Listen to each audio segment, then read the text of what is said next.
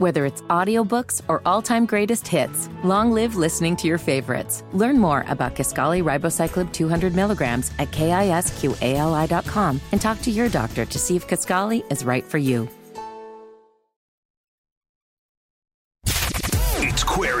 Company. I'm going to be keeping you company for the next few hours. You are not going to believe the company. This company. You're going to bankrupt your mama's company? At least I have the radio to keep me company. On 93.5 and 107.5. The Fan.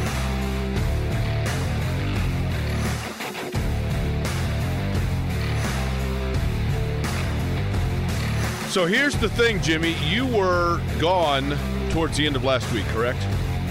All of last week. Was it all of last week? All of last well, week? Because we only had three shows. Yeah, I guess you're right.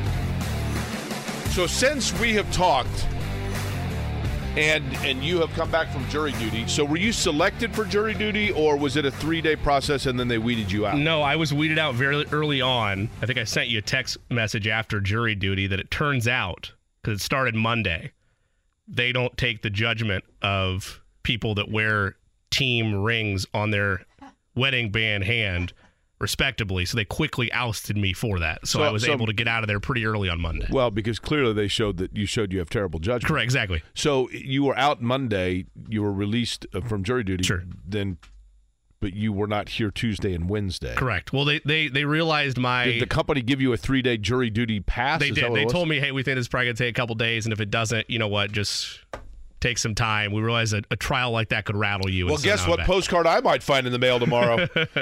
uh, what, since you were here last, here's what's happened. Not a lot, right? Yeah, nothing. But since we talked last, the Colts have moved their moved themselves into the playoffs. Their last coach actually now has been fired from his most recent job. The Indiana football program has decided that they are actually going to fire their coach. They're looking for a new head coach. Some think it's a guy that at one time was rumored to be the head coach of the Colts, and he might be in the running for it.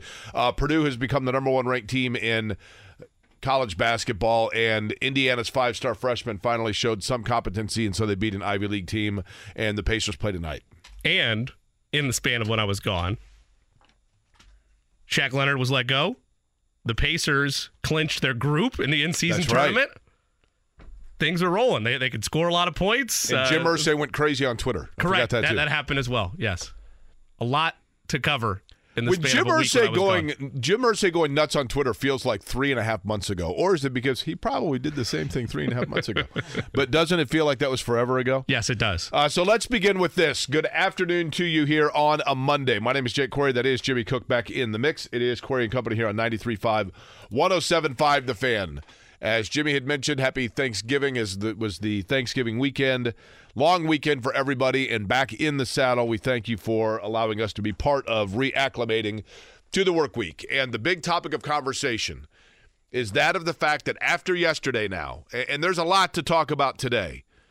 Don Fischer will join us in about 30 minutes, and we will talk about not only Indiana basketball, but the coaching search for Indiana football.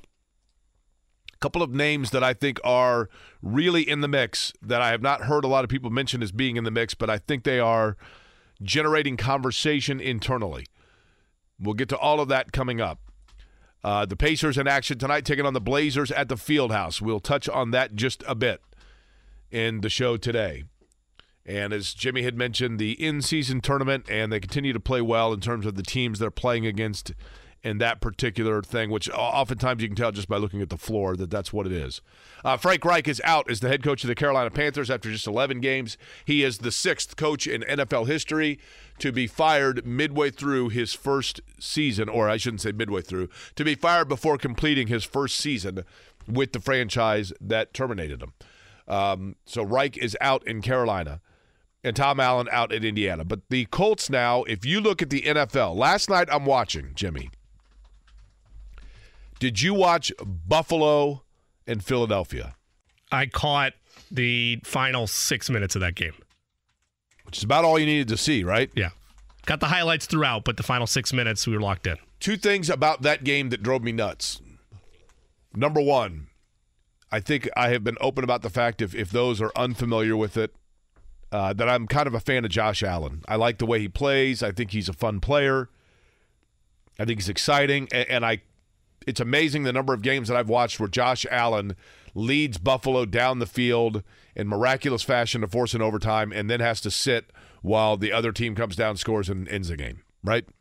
They have a person assigned to every CBS or Fox control room, and their lone job is to communicate with the fellow cameramen on the sidelines, saying, "Hey."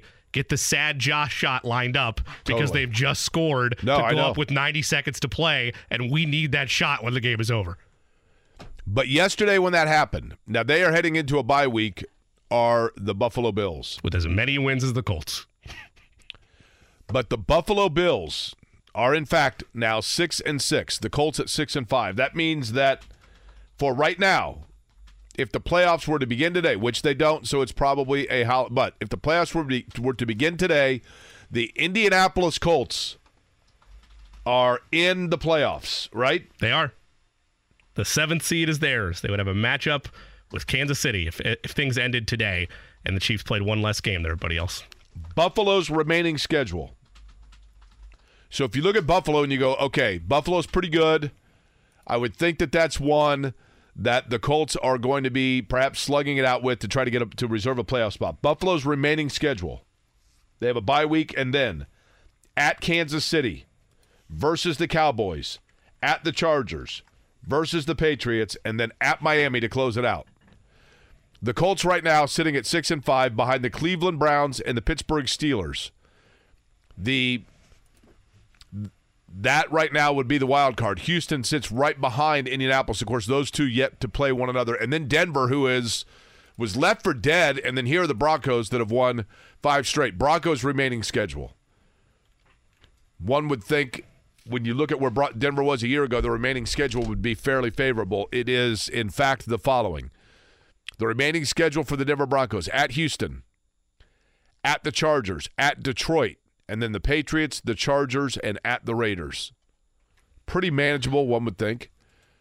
Feels like Cincinnati probably is, you know, they've been shuttled out to outside the party, and it's the odds are high that they're not gonna, the bouncer's not going to let them back in, right?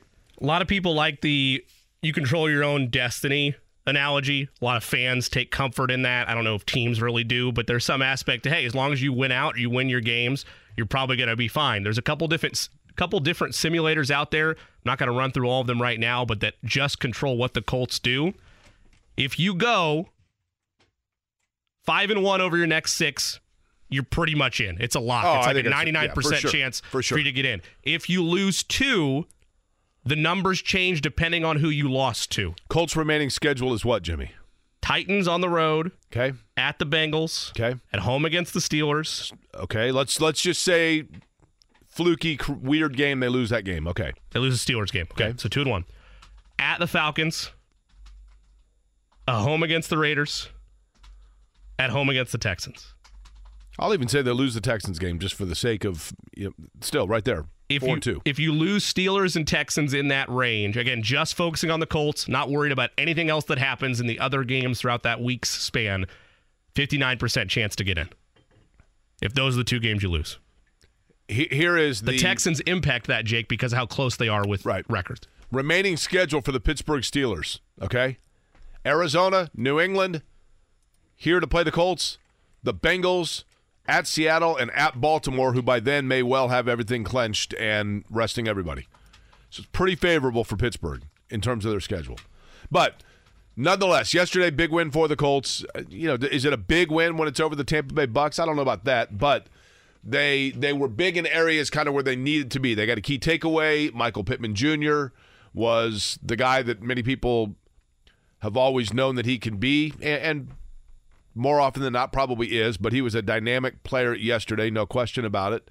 Um, For and a good win for him, right? For weeks, I've been upset about the snap count at times with Jonathan Taylor and whether or not he should be getting all of the carries and how many should Zach Moss be getting. And yesterday, when looking back at it, at least on paper, you might say, oh, it was kind of an even split in terms of snap counts 42 to 30. In a perfect world, when you saw everything that Zach Moss is able to do in Jonathan Taylor's stead, and you know the type of running back that Jonathan Taylor is 15 carries for Jonathan Taylor for 91 yards, about six yards a carry, eight carries for 55 yards, just under seven yards a carry for Zach Moss. That's a perfect blend right there.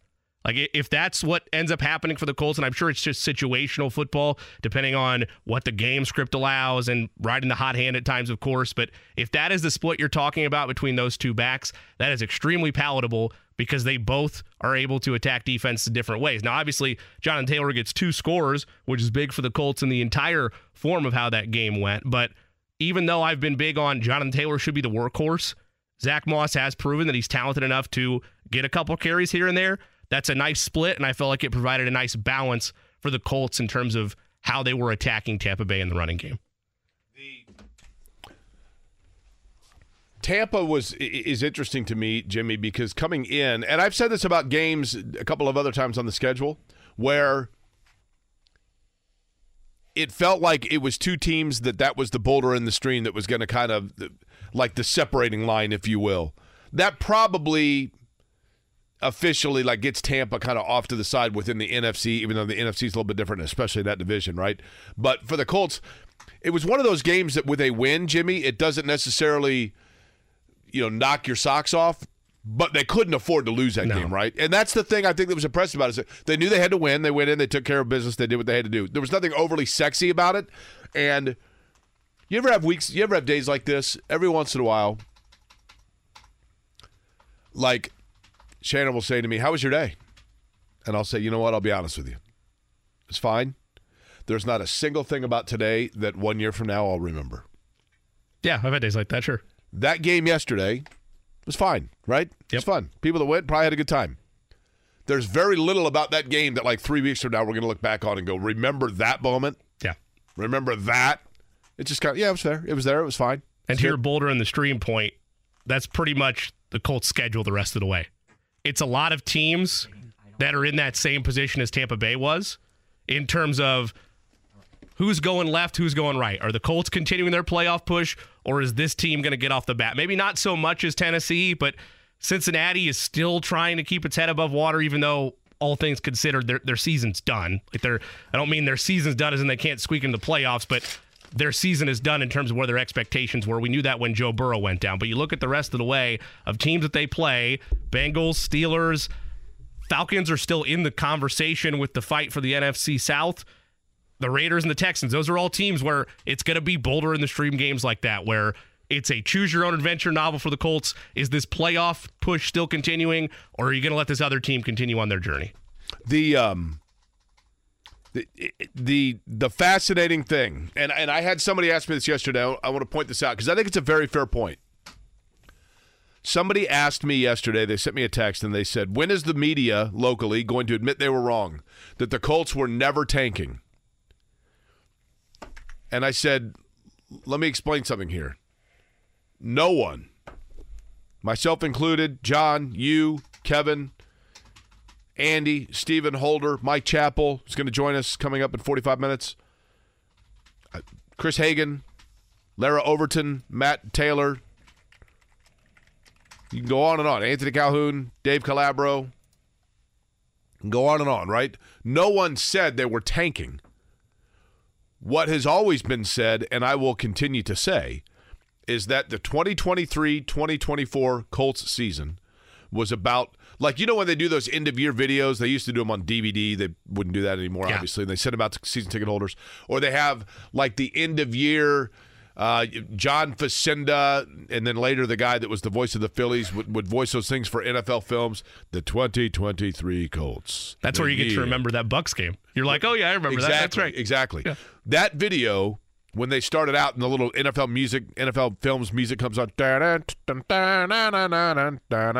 they would say, the 23 Colts building towards the future. And that's what this year has always been about. Yeah. It wasn't about sacrificing the season towards getting Marvin Harrison Jr., it was about building for Anthony Richardson. And then Richardson goes down.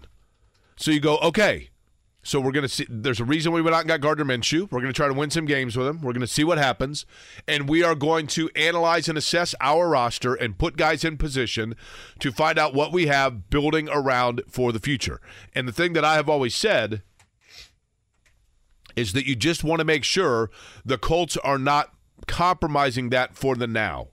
And I think this franchise there is precedent, as I've talked about before, with Andrew Luck. Andrew Luck in his rookie year played really well, and the Colts found success. And people were like, "Oh my gosh, holy cow! Like they're they're going to be in the playoffs. They, th- this is a magical season." It, you- had it was terrible with what happened with you know different stuff going on, but here they are. Like, wow, Th- this is totally different than what I anticipated. Okay, and, and we didn't think they'd be this good this early, but they were, and so the Colts then made the mistake of saying, "We're here, and we are all chips in, and we are pushing in, and we are here. We've arrived, baby." Andrew Luck is the guy. We're going all in. And they went out and they speak. Griggs is backing up the Brinks truck, wheeling and dealing. And here came the tweets of a whopper and a seismic tidal wave coming, and et cetera, et cetera. And you end up, they go out and they get Ricky Jean Francois and Gosder Cherilus and LaRon Landry and, and all of these players. And then in addition to that, they then go out and eventually get Andre Johnson and Frank Gore. And it was very clear that they were putting in established what they thought to be proven ready to win now players to to put in around their future pillar quarterback.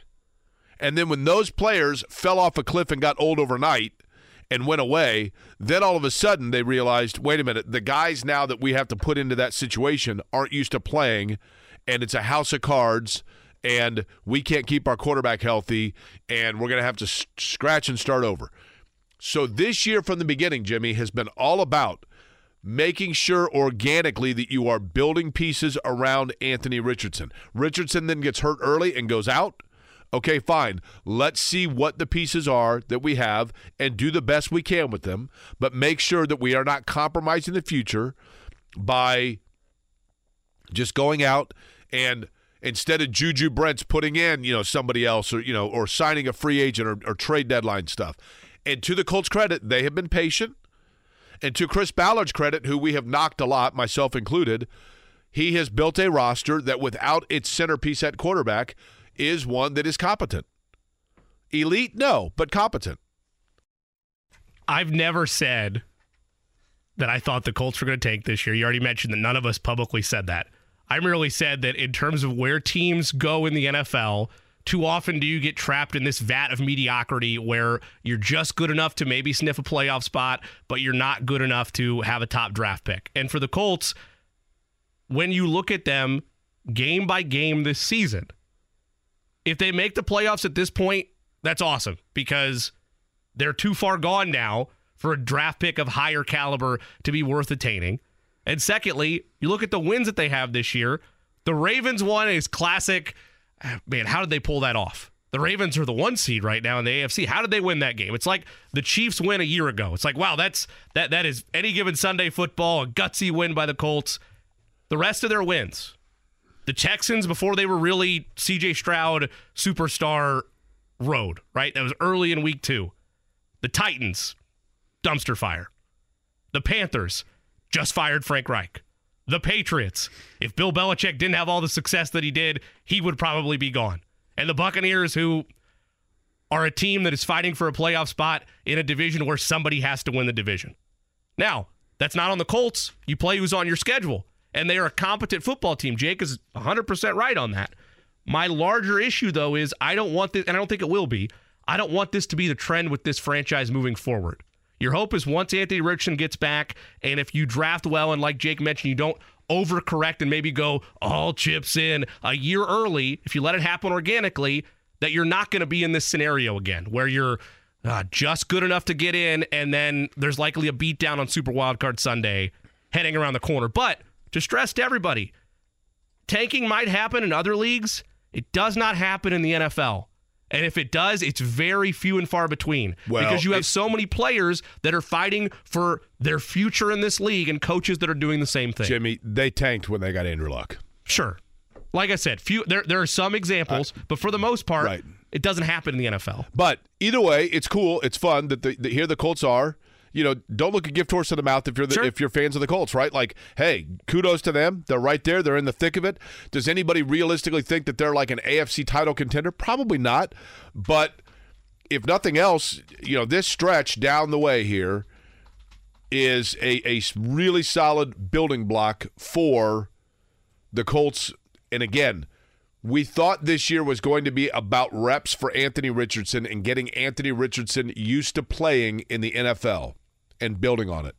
Instead, this year has been about building and conditioning, and I'm not going to use the word culture because I think it's overrated, but building and conditioning a roster and a locker room that becomes accustomed to winning and competing, and having that now be the situation that Anthony Richardson is walking into. And what a huge advantage for the quarterback early in his career to now go into a situation where he's with guys that believe they can win in the league, as opposed to guys that are like, I don't know what I'm doing here either. Yeah.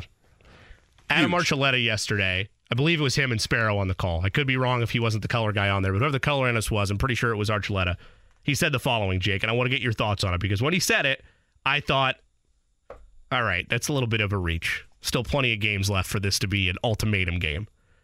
He said that with where Shane Steichen, and he gave plenty of credit to Shane Steichen, that where he's positioned the Colts right now, with six games now to play, seven yesterday, anything but making the playoffs is a failure.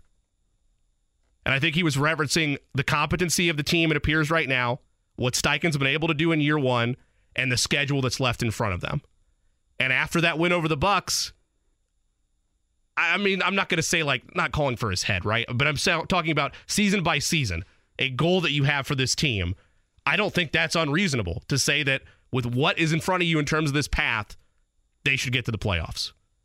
I want to make that clear. I'm not saying like, oh no, the Colts are in a wrong position as an organization if they don't make it. But I just thought that point of what's left in front of them and this opportunity to get back to the playoffs that is in front of them, it would be disappointing if they don't get there now with where we're at.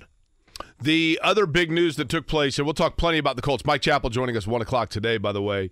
Um, oh, the other thing about the end of the Bills game that drove me nuts, aside from seeing like the ending that everybody knew was coming, Yeah. of going into overtime, Buffalo scoring, and then Philly, you could see was going to come right down the field. And Jalen Hurts on the last play, as he did the draw, I could hear Rick Venturi go, "Oh my god!" Wide open, right? Waltz Yeah. is right in. Uh, can someone let Garrett, Jason Garrett, or Tirico know it's okay to call him Allen or Josh Allen? They called him Josh the entire game. Uh, Drove me crazy. Nance and Romo. Huh? Nance and Romo. Was it Nanton? Yeah, Tirico and Garrett did the night game. They did you're right. You're right. My, my, my bad. Nance and Romo. You're right. Romo called him Josh the entire time, and Nance. Yes. Correct. Yes. Like literally the entire time. Yep. And I get it. I mean, he's probably on a first name basis with him. Romo's probably even done like some coaching for him. They played golf together for sure. But I'm like, oh my gosh, like it's Josh. Like he's not Josh to me, right? I don't know him. He's Josh Allen. He's Allen. Well, Josh did this. Josh did that. They don't do that for every player. So why why do they single one out? Drives me nuts. Uh, the other big story, Tom Allen. And yesterday late, I got kind of a kick out of it. Um, I got a a message yesterday from somebody that said, you know who'd be a great hire for Indiana? You know, Jon Gruden. And Gruden Gruden has history with Indiana. And Gruden's name has certainly been floated around with Indiana before years ago. I personally don't think that Gruden would be a serious candidate for Indiana simply because, and I do think that Jon Gruden is, you know, clearly he's he can coach, he knows the game, he's been around it. People, players would know who he is.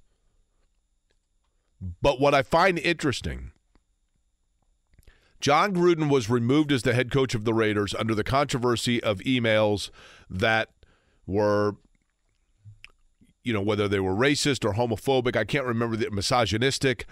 Some of them might have been like forwarding along jokes or whatever else. I'm not excusing it, but I'm saying I, I, there's a difference between getting on your computer and typing stuff out of your own personal feelings and emotions that are negative and forwarding stuff. I, I don't know which it was, is what I'm getting at. Either way, really in poor taste, especially from an NFL franchise's, you know, email address, whatever else.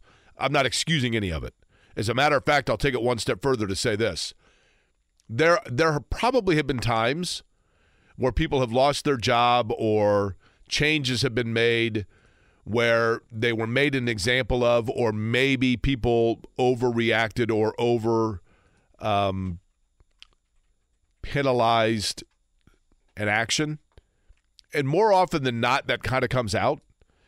To me, it speaks volumes about the fact that since Jon Gruden was removed from the Raiders, Jon Gruden, a guy who was ubiquitous within the American football culture, he was spoofed on Fox by Frank Caliendo. He was spoofed on Saturday Night Live. He was a mainstay on ESPN. He was one of the faces of ESPN year round in terms of football stuff, in terms of the quarterback clinics that he would do with with guys coming out of college. You couldn't swing a dead cat around something having to do with football and not see Jon Gruden.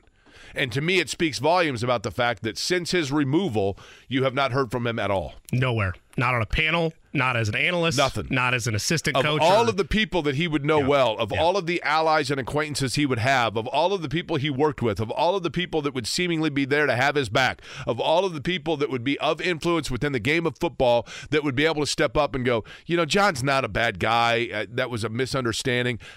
Of all of those opportunities, you've heard this from him. Nothing. To me, that shows not only that people were just like, yeah, it's probably best to let that sleeping dog lie, but in addition to that, that Jon Gruden himself knew, yeah, I, I mean, I did something that was pretty bad, and I'm not going to fight it. I'm not going to argue it. I'm just going to ride off into the sunset. Yep. So for that reason, I just think that there are enough options out there that it's not in the best interest of Indiana to go out and, and go there. Um, I personally think Paul Chryst of Wisconsin is a name, uh, the formerly of Wisconsin. He coached at Pitt as well. I think he's a really good coach. I think he would be fabulous. He knows the Big Ten. Um, that would be a candidate that I would take a long, hard look at if I'm Indiana. I think Pat Fitzgerald of Northwestern. There are some people internally that would like to see Pat Fitzgerald get a look. Uh, Fitzgerald's another one. I, you know, the the recruiting, or, or excuse me, the the hazing allegations against him. How much of a cloud is that? You know, I don't know. You'd have to investigate that. But I think there are some players. Um, when I say players, I mean of people of juice around Indiana football that would like to see Pat Fitzgerald get a look. Antwaan Randle El. I know Kevin talked about him.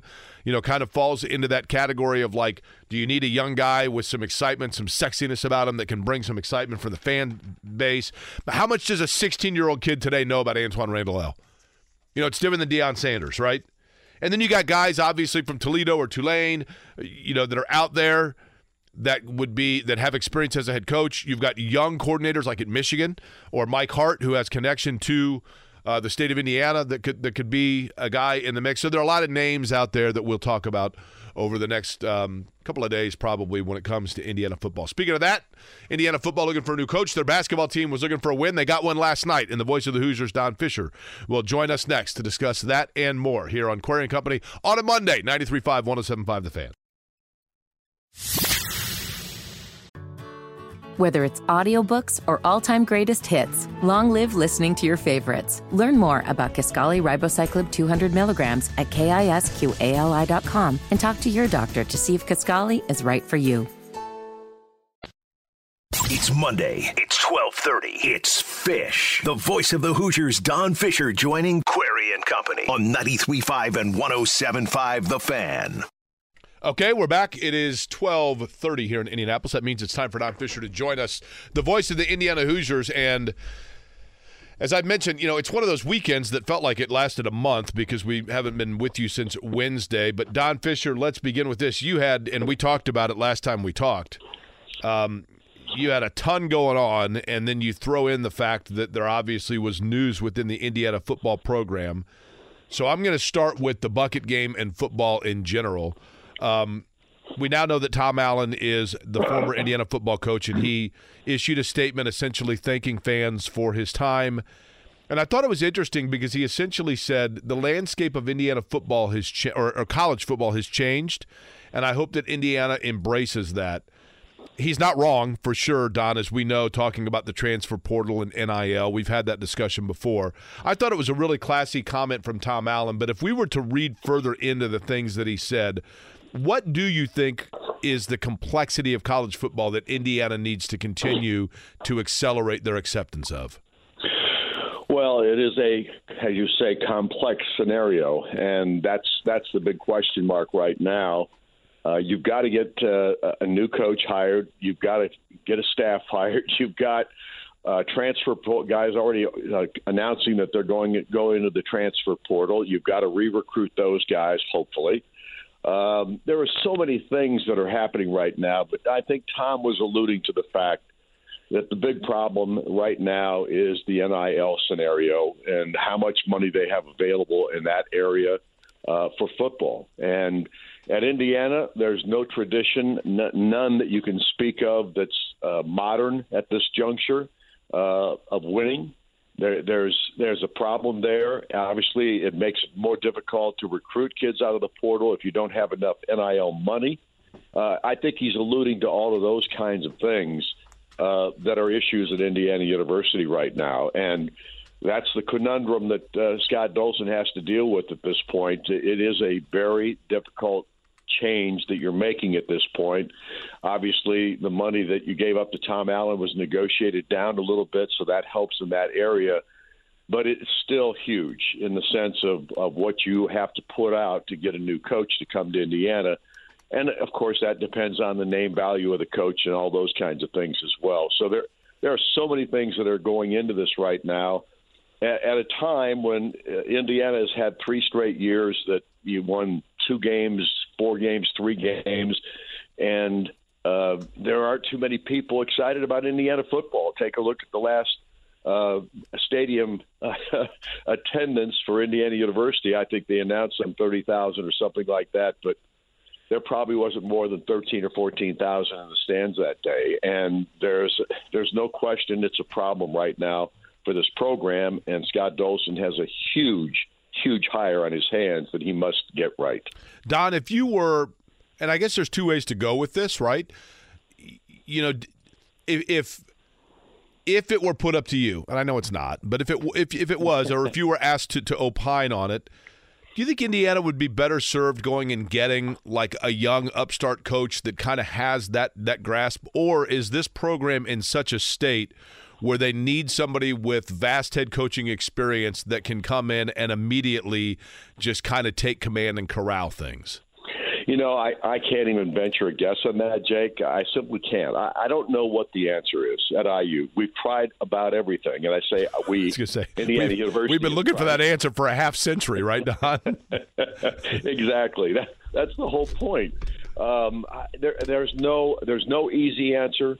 Um, the, the key here is to find the right guy, the guy with the, the same kind of passion that Tom Allen had, but but an understanding of what right now you have to be able to do to become a, a consistent winner. And at Indiana, uh, to get fans excited again, you simply have to have basically a winning season at this point. I mean, after three years of what we've just seen uh, and the struggles that Tom has had uh, in producing winning seasons, right now everybody's just hoping that they can find somebody that can get us back to even, maybe a six and six year, and get to a bowl game again. Um, and, and it hasn't been that long since we've been to one. Obviously, Tom Allen took us to two, uh, four, and five years ago. But at this juncture, uh, there's really a negative vibe around Indiana football. There's no question about it. And the biggest question mark right now coming in, whoever the coach is, can you save a lot of these guys from going into the portal because your best players are probably going to announce for that. Voice of the Hoosiers, Don Fischer is our guest. Don, this might be another question you can't answer, and if you can, we'll we'll, we'll pivot somewhere else. They go 0 and 3 to close the year, 1 and 4 in their last five. Let's focus on the three they lost to close the year 48 45 against Illinois, 24 21 against Michigan State, and then the gut wrenching one of them all against Purdue in the old Oaken Bucket game. A, if they win any of those, does his job security change? And B, if they win just on Saturday and capture the old Oaken bucket, does any of it change in terms of your sense of where conversations were with his future? I, I don't know. Okay. you asked me to pivot. Sure. No, no. my pivot foot. I'm not traveling. I appreciate you. You kept the possession. I, I appreciate that. Don, you could take a Euro step, which uh, t- apparently, from what I've seen in basketball, that's four steps, right? Uh, yeah, it is. You can change your pivot for three times, from what I've been able to tell lately. Um, so let's pivot to the Hoosiers. You know, in terms of basketball, I thought uh, against Harvard, it's, it's interesting. I caught your call at the end of the game, and you know, look, that was you had mentioned. I, I, think you made a really good point when you were kind of signing off at the end of the game yesterday by saying, "Look, Harvard's a darn good basketball team. This is a team that's going to win a lot of games in the Ivy League. We know they're well coached, but it's a game that Indiana going into it probably should, as they did win." Um, had to make some adjustments in the second half to get that win. What was your overall, I guess, just assessment and reaction to how they handled Harvard yesterday? Well, I liked what I saw because we, we got another very solid performance from the bench. Um, in the previous in the games leading up to Connecticut and the Connecticut game itself, Indiana got very little from their bench. Not much production whatsoever. Whether it was uh, solid production from a scoring standpoint or rebounding, whatever the case may be, it wasn't that great. The Louisville game following Connecticut, they got a terrific performance from the bench, and they had a strong performance yesterday off the bench as well. Xavier Johnson going out late in the first half, out of the ball game, and still you were able to sustain what you were trying to get done throughout the second half of the contest. So I, I just thought that the bench play really improved over the last two ball games, which we knew it needed to, and it had to if this team was going to be what we think it can be someplace down the line. And then on top of that, you had a starter like Mackenzie Mgbako who finally untracked a little bit, got the playing time deserved because he played like he deserved it out there on the floor, both offensively and defensively. Scored 18 points, which is obviously a career high for him. And then you had another great effort out of Kel'el Ware, who had his best performance as a college basketball player with his 28 points, missing one shot the entire day. Um, I just thought they made progress once again, which is what all that's really what all Mike Woodson is looking for right now is a step up the ladder in each game they play, whether it be uh, you know in rebounding, scoring the basketball, uh, guarding the three point line, which has been a consistent problem for much of the season through at least a half of almost every ball game and sometimes throughout. But yesterday they shut them down in the second half of the three point shot. So it shows you that these guys are starting to understand a little bit what Woodson is after and what he's trying to get out of these guys. And I just think you're you're in a position right now where you're making progress and you want to continue that climb as you get into Big Ten play, which starts incidentally on Friday. Don, every team, I mean, whether we're talking NBA or college, Don Fischer, the voice of the Hoosiers, is our guest. Every team has a guy that people on the outside that, that aren't watching every game would look at you know, look at the box. He does the things that don't show up in the box score. You know, the guy that like people don't realize their their significance or their importance towards just kind of being the cohesive piece that everything flows off of. For Indiana, have they figured out yet who that guy is? Like, who is the guy that if you were to watch practice or just watch the team in general, that all the players kind of feed off of, even though he is not putting up the box score level contributions of like a Kel'el Ware or a Malik Reneau? I think the guy that I've seen do that the most thus far has been Anthony Walker. Uh, I like what I see from this kid. He's a really good athlete. Um, he uh, he's played uh, solid basketball every time he's been in the ball game. Uh, there have been points where he hasn't played as great as, as what Mike Woodson would have asked of him, but at the same time, uh, he has had really two back-to-back ball games now where he's really performed well. He had nine points yesterday on three for four shooting. Uh, in the game prior to that, he was he scored 11 points and had seven rebounds.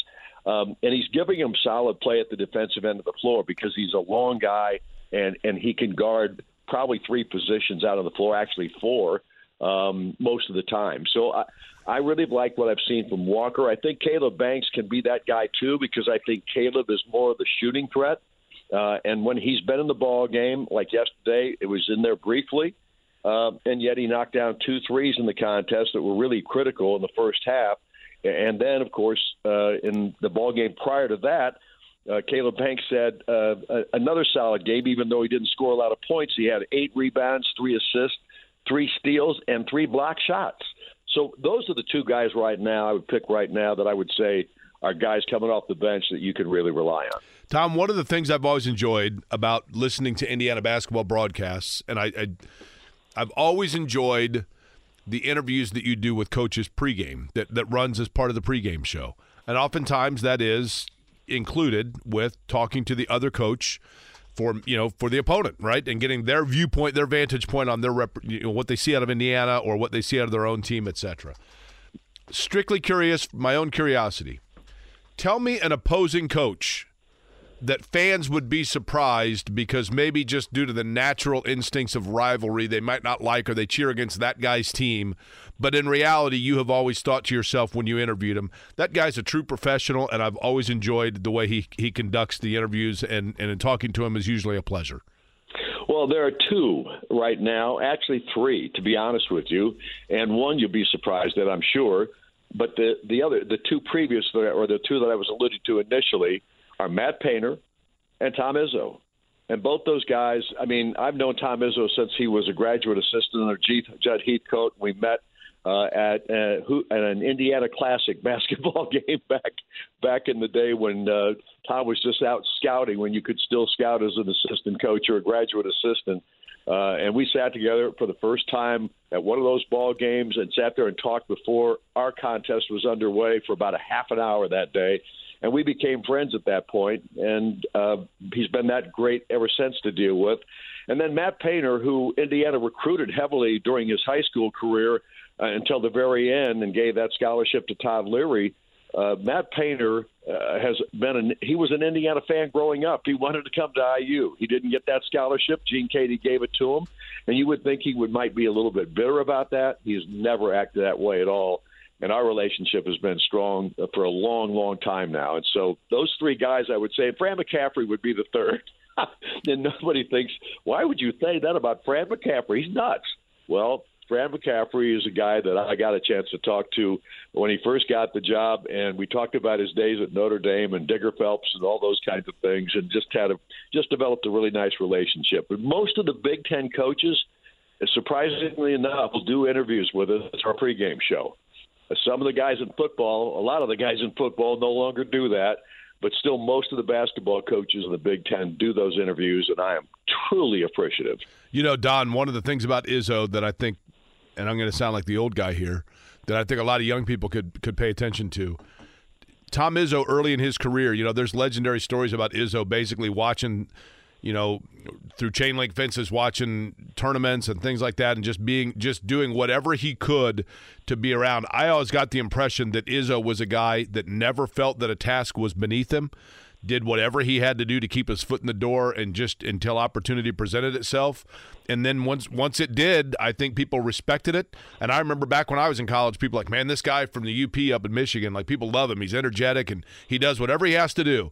And I that's why I've always been happy for his success because he he was a guy that did whatever he had to do, and I always thought that was a cool story. Well, there's no question, uh, and Tom is just a class act. He really is, and despite all of the struggles Michigan State has dealt with here off the court over the last several years now, uh, he has remained that guy. He's not taken any offense or uh, or anything like that to things that are said in regard to Michigan State. But he is a true Michigan State Spartan. There's no question about that. He exemplifies what you want to see in a basketball coach because he's a tough, hard nosed guy, and he will deal tough with his players every now and then. But his players respect him it, it's much the same scenario you talk about with a guy like Bill Mallory back in the football era of Indiana when it was at its best since I've been here. And uh, honestly, uh, I think that kind of respect is is oozed by just about everybody that knows Tom. Finally, a little bit of a reprieve for the schedule of Don Fischer. Hoosiers against Maryland, opening up Big Ten play. That is going to be on Friday, seven o'clock, and of course you can hear it over on our sister station, ninety three WIBC. Don, a pleasure as always. Appreciate it. Thanks for having me, guys. Don't forget, we got Inside IU Basketball tonight with Mike Woodson. Inside Indiana basketball, as a matter of fact, that takes place tonight, ten thirty, I believe. Actually, is when that will air uh, on this station. Isn't that right? I'm looking That's at the right, because there's a delay because of the Pacer game. That's right. So after the Pacer game, right here with Mike Woodson. Don, appreciate it. Thanks, guys. Appreciate you having me. All right, Don Fischer, the voice of the Indiana Hoosiers again. Ten thirty tonight inside IU basketball. That obviously is recorded with Mike Woodson um, live down in Bloomington, and then airs replays here after the Pacer game. Speaking of the Pacer game, we'll talk a little bit about that, and then Mike Chappell joining us top of the hour here on the Fan. Whether it's audiobooks or all-time greatest hits, long live listening to your favorites. Learn more about Kisqali Ribociclib 200 milligrams at kisqali.com and talk to your doctor to see if Kisqali is right for you. On 93.5 and 107.5 The Fan. Carl Showbiz spinning up a little Soundgarden for us here on a Monday. It's kind of good Seattle weather out there. Works well. Little Spoonman for you. Uh, hey, Jake, quick question here that somebody just texted me. Really good question. I was on hold, but just wanted to ask a quick question. Is there any chance that next year the Colts go with Taylor and Moss as kind of a one two punch in terms of the running game? What is Zach Moss's contract status? Really good question. And one of the questions, Jimmy, that Chris Ballard's going to have to take a look at because Zach Moss is an unrestricted free agent for next year. But he played like it was a contract year. And whether or not that means that Indianapolis decides that they, you know, he may, the challenge may be that Zach Moss, there may be a, a team out there that wants to get him as a feature back because he played well, you know, before Taylor returned. And he has played well even with with that complimentary piece. Question is, are they going to be able to pay him for that kind of a role when he might be seeking something bigger elsewhere? Look, we just saw with Jonathan Taylor, and that's at the top of the market, what the running back market is right now. Zach Moss has been a fun player. He has played like it's been a contract year for him. I hope he gets paid somewhere. I hope he gets a, an increase in salary, and he will because he's making about 1.1 this year. You know, on, on on the back end of that deal that started in Buffalo. Don't get in a bidding war for Zach Moss. If he's someone pays for him, that's fine. You could find second string running backs. He's been nice. He's been great. If what you lined out happens and somebody pays him feature back money, don't get in a bidding war for him. What was your favorite thing you ate at Thanksgiving? The sweet potatoes. Okay. This Well, year, sweet with sweet potatoes. You put the, the your sweet potato things come with the little marshmallows on top? yes. Okay. Shout out to my wife Haley. She made those. Nice. They were delicious. Do sweet potatoes have something in them that sweetens them? Do you put like a brown sugar? A lot of people add like a brown sugar or something to sweeten them a little bit. Yeah. All right. Yep. I, I actually didn't have any of the sweet potatoes at our offering. They were there, just didn't have them. But thank you to uh, Andrew, his mother Pat that came to Thanksgiving. Uh, Renee was there as well. We had a, we had a fun time thinking of my sister Juge for hosting. Mike Chappell, the dean of writers when it comes to the Colts, WXIN CBS 4 joins us next. Whether it's audiobooks or all-time greatest hits, long live listening to your favorites. Learn more about Kisqali Ribociclib 200 milligrams at kisqali.com and talk to your doctor to see if Kisqali is right for you. Query and Company on 93.5 and 107.5 The Fan.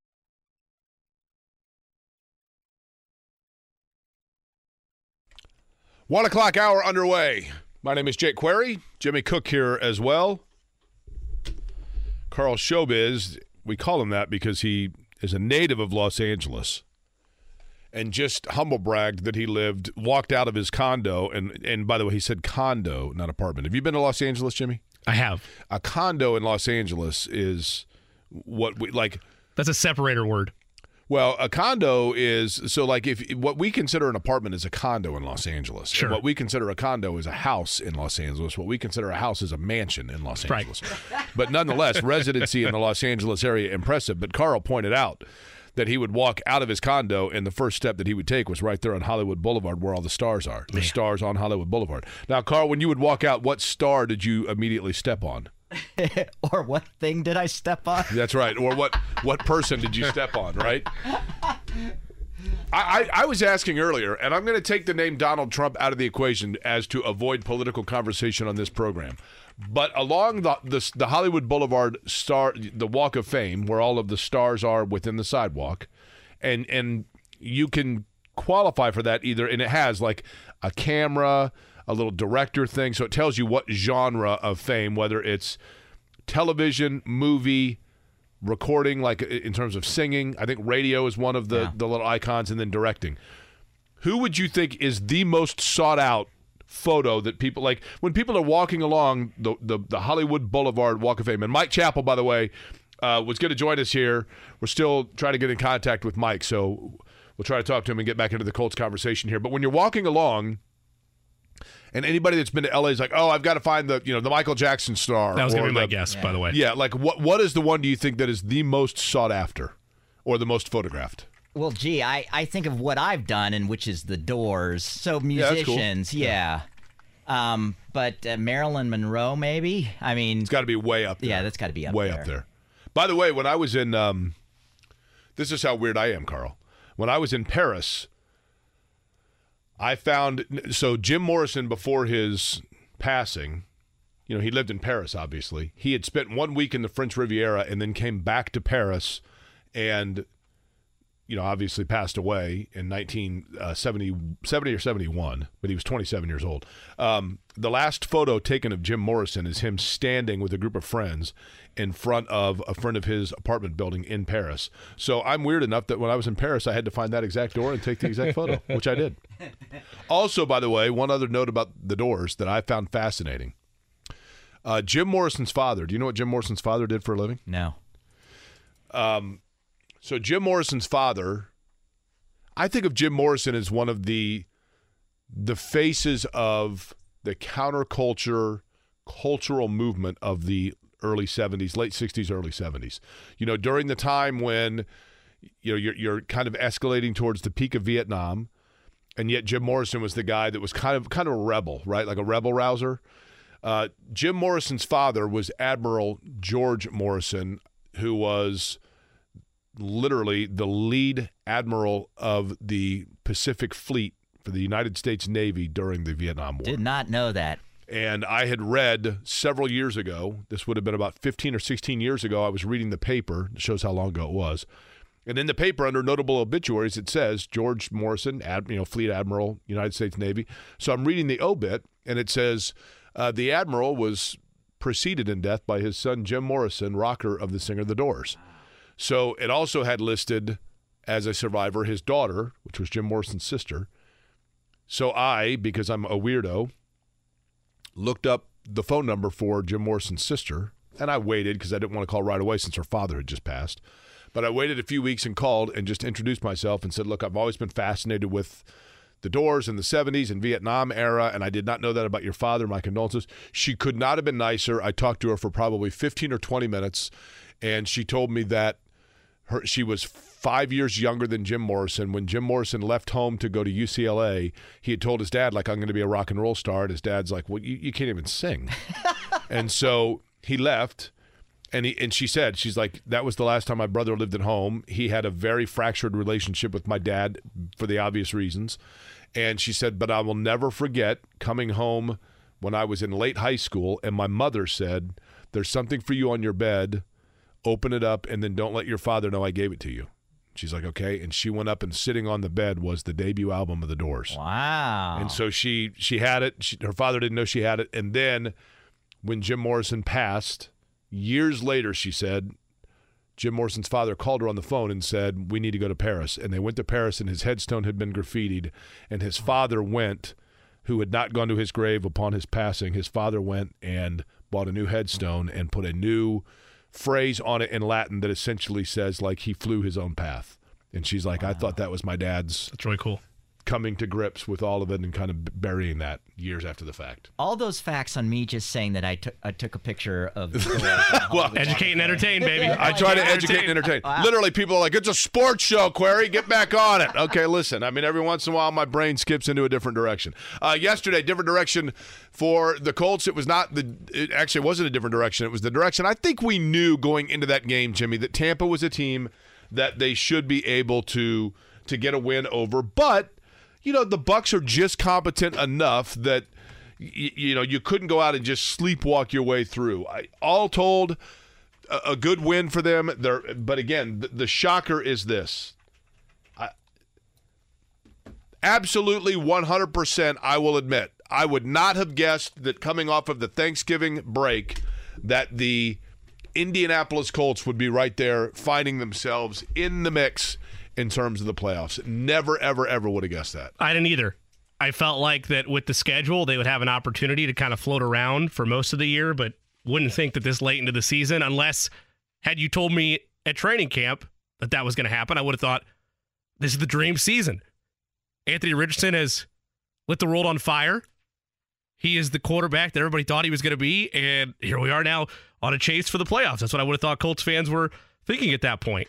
The fact that it is Gardner Minshew, the fact that, as you mentioned, Jake, there's been competency there, some nationally, which I, I believe he belongs he belongs in the conversation. Sure, I think he's going to win it? No, but it, a coach of the year like effort from Shane Steichen with what this team's had to go through and the fact that they're there definitely belongs in that conversation. I'm willing to get on board with that, but I'll take it a step further you're right. When I looked at what Tampa Bay would present to the Colts in terms of challenges, in terms of being a, like you mentioned, boulder in the stream of where the Colts would go from here on out.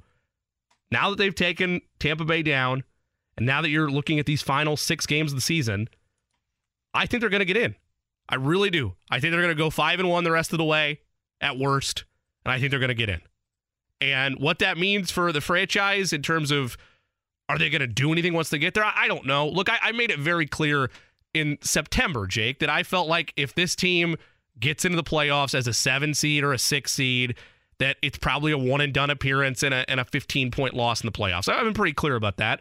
But you punch a ticket there, and now instead of all the conversations being around uh, this is a lousy team without any real pieces and a quarterback that might be injury riddled, it is, hey, we made the if we're simulating this out, made the playoffs last year, have some good pieces, need to improve in some clear areas, but we think we have our franchise guy. I think they're going to get in. I think they're going to go five and one the rest of the way. Yeah, I would agree. I think they're going to get in based on. And I don't mean this as a demerit to, to the Colts, but uh, and kudos and credit to them for being in the conversation and giving us this to talk about right now, as opposed to the possibility of talking about how the end of the year with Houston might affect like draft status. Right? I don't want to look at mocks right now, but correct. Right? But the part of, and I think most realistic fans would know this, part of why they are in this mix is because of those that are around them.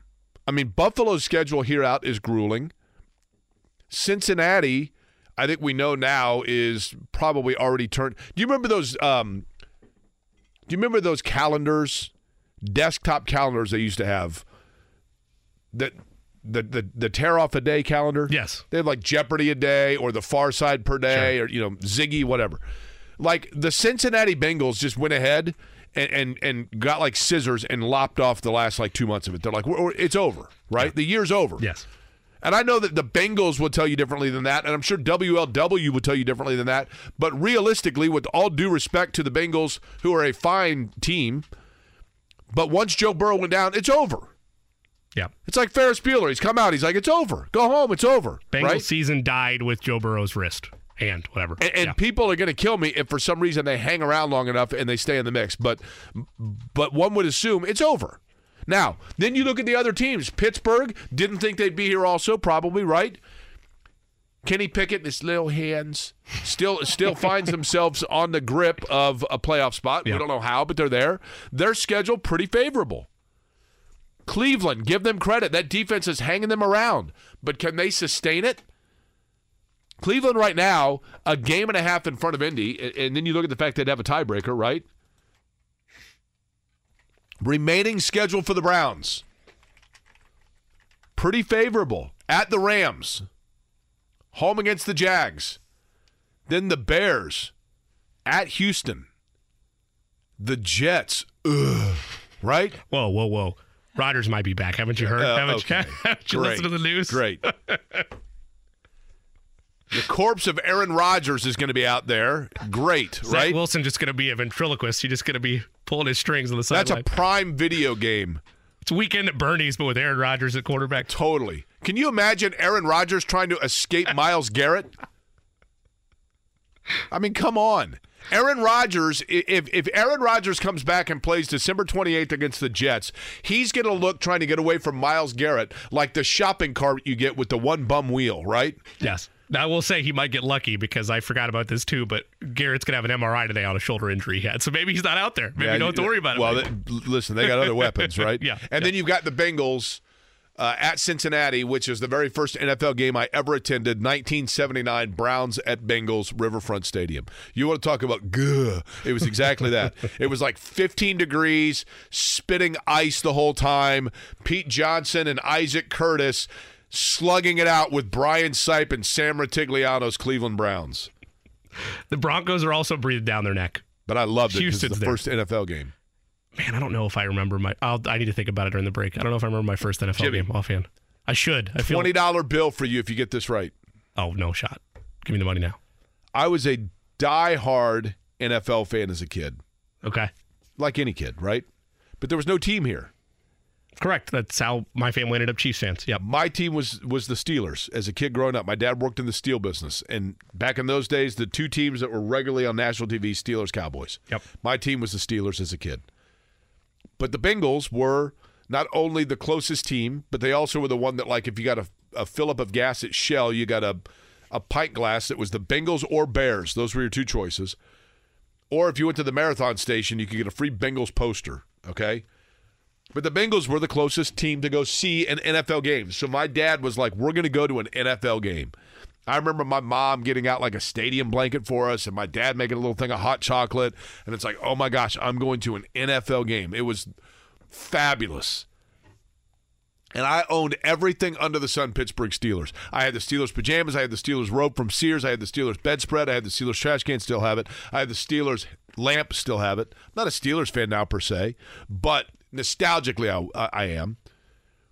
But we went to the game, and my dad's like, okay, you can buy one pennant. I don't even know if kids buy pennants anymore at a game. Probably don't even sell them anymore. I had so many pennants. I had the entire Big Ten on my wall as a kid. I had a whole wheel of NFL and Major League Baseball franchise ones, and I think they're actually fairly valuable now. And I think my parents threw them out when I left the house. But what team did I buy? I was already a Steelers fan. Already had a Steelers one. What year was this? 1978. Well, it was a 78, 79. No, 79. 1979. You could pick any pennant you wanted. We went into the to the. They had all the pennants of the NFL, and I'm like, I want that one right there because I just thought it was cool. Seattle. That's a great guess. Incorrect, but a great Oh, guess. It's ironic that I would have picked this team being a childhood Steelers fan, but I loved the helmet of the of the Houston Oilers. Yeah, that's a good one too. That baby blue. I was playing back to our throwback conversations, and I figured, all right, Seattle was established at that point. That would have been that era of cool color schemes and great. logos. But yeah, Oilers right there, sure. Uh, also, speaking of playoffs, college football playoff disrupted, I thought, a little bit, but maybe not so much on Saturday. Here is my Jake Query. I wish we had Robin the Genie. Do we have Robin the Genie, Jimmy? I believe we do, but if not, I might need to go get Robin the Genie. But I could do that. We might have it though. We have Robin the Genie? We do. We have found Robin. He was lost after Thanksgiving. He's at the bottom of this. He's at the bottom of this bottle of Vicks 44 I just polished off. Robin has a question for you, Jim. Okay. Jimmy, Cook. did you watch college football over the weekend? I did watch some college football. After watching college football, I would like for you, Jimmy Cook, to tell me. Name not for me one or two, but I need for you to tell me not who you want, but the four teams that you believe will be in the college football playoff. Georgia, Michigan, The show is over at three. Florida State, and Washington. Jimmy Cook, your schools have been recorded for Robin the Genie. Here's who I believe. And Robin the Genie has made note of your picks. And so if you get it right, Robin will deliver that check for $1 million. Yeah, I'm still waiting for the last one, Robin. His Robin. line of credit, not necessarily the best. okay. So here are mine. You ready? Yes. Georgia, I believe, is in. I think Georgia's going to beat Alabama. That's why I think they're in, and that that boots Alabama out. Okay. I think Oregon defeats Washington. And that creates a bit of a curveball because then you have two teams in Oregon and Washington with one loss each that canceled one another out. Theoretically, you could then take Oregon and Washington both in, right? Sure, you could, yeah, if the committee was based out west. But I think Georgia is in. Sure. Because they beat Alabama, I, I want to rewind the tape. Do you think, am I giving away too much of the card already? Do they beat Alabama in the SEC title game? I'm, I'm assuming they beat Alabama. Okay, all right. Okay. So Georgia's in. Yep. Michigan's in. I think Michigan beats Iowa here, and they're in. Hey, Jake, right? does Iowa score a touchdown in the Big Ten title game? That's That's, their total. question. Six and a half is their total. Just the team total is six and a half. Are you serious? I was in a conversation with a buddy today. I'm like, look, I wouldn't bet it, but if you want a novelty bet, maybe put five dollars. There's six and a half. That's the total. I, I mean, they're not designed to score points anyway, and they're going up against the. Now, Michigan's defense seems to be a little bit more porous when they don't know what people are calling. Right? Sure. Sure. Yes. But yeah. Michigan's in. So you got Georgia, Michigan. Then here, here's the curveball. Okay. Florida State, if they win out, is in. And I'll give credit to Florida State playing with a backup quarterback and beating Florida. Now they've got to go up against Louisville. Does that game become a little bit more doable because Louisville, since they lost to Kentucky, knows that the playoffs are out for them? No, I think this is still just as much that Jeff Brohm would love nothing more already having So, a win over Notre Dame. I think Louisville beats Florida State. And I listen, I love Florida State's coach, and I'll say this for Florida State. This has nothing to do with their assessment or their value as a program today in 2023. But as a Clemson fan, and I also have asked this question to a lot of fans of other fan bases. I always ask them, what what if you go on the road to go see your team play, what school has the coolest fan base? And my buddies from Clemson and as well friends of mine that are Notre Dame fans during that rivalry when it was at its peak have all said that going to Florida State that Florida State has the nicest fans. Really? Totally not obnoxious, totally welcoming, like hey, have fun, you know, good-natured ribbing and then that's it, right? So I've always kind of liked Florida State. But I think Louisville beats Florida State. I think at that point it becomes Georgia, Michigan, Texas, I like that. and then instead of taking two out of the the Pac-12, I think the committee takes two from the Big Ten, and Ohio State still gets in. Because Ohio State has one loss, and it was to Michigan, where they had the ball at the end of the game with a chance to win the game with a minute left on the road. I think Ohio State gets in. In that scenario you just lined out, yeah, I think that's what happens. Yes. You're not gonna I'm not gonna be able to look at you and say, well, what if this happens, Jake? What no. If Washington loses to Oregon and there's a spot available because of also uh Fl- you said Florida State loses to Louisville. If there's a questionable spot there, it's not going to go to Washington. It's not going to go to Oregon. It would go I to Ohio if, State. if Washington, here's the thing: there's a little bit of an eye test that comes into play here. yeah. Washington, and, and I give Washington a ton of credit, and Michael Penix Jr. has been fabulous. But Washington feels like they've been playing with fire. Yeah. You know when you walk on a frozen pond and you hear like the, like, ooh, time to get off this bad boy.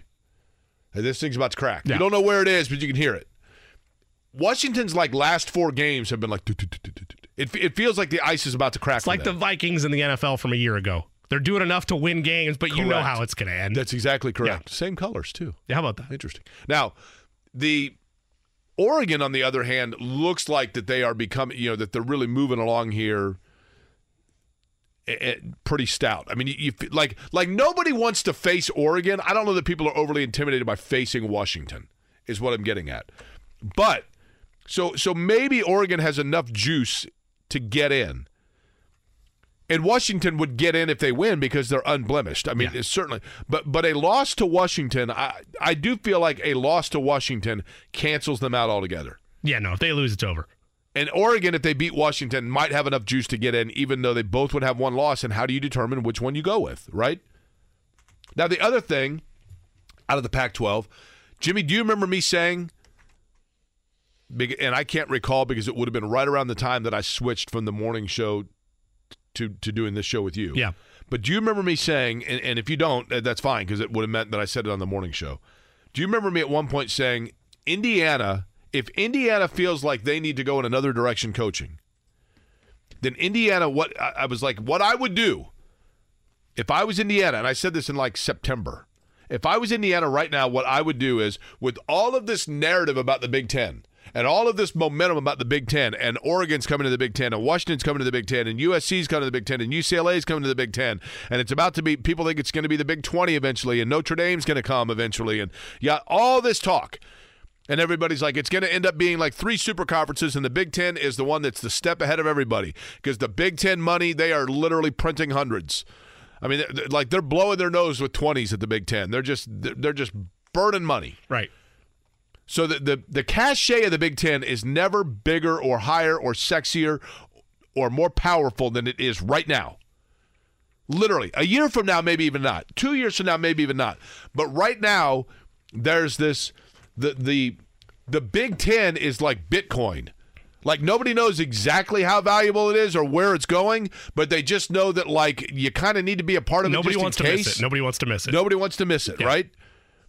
So I remember saying, like in September, if I'm Indiana, even if I'm going to use Tom Allen till the end of the year, if I'm Indiana, I'm calling not directly, but representatives thereof of Oregon State and Washington State. I didn't even know their names at the time. I just knew that Oregon State and Washington State had been to bowl games, had nice, competent programs, and had two coaches that were getting ready next year to play in the Mountain West. And I would go to those coaches and say, look, I know you're probably happy in Corvallis. They got a great relationship with Nike. They got that cute little beaver logo. He's cool. I know you're happy in Washington State. They got that cool logo that has the WSU subliminally within it of the Roaring Cougar. And and Pullman, Washington's nice if you like nine feet of snow. That's cool. But instead of getting ready next year for a battle tested tilt with San Jose State, why don't you come to the Big Ten?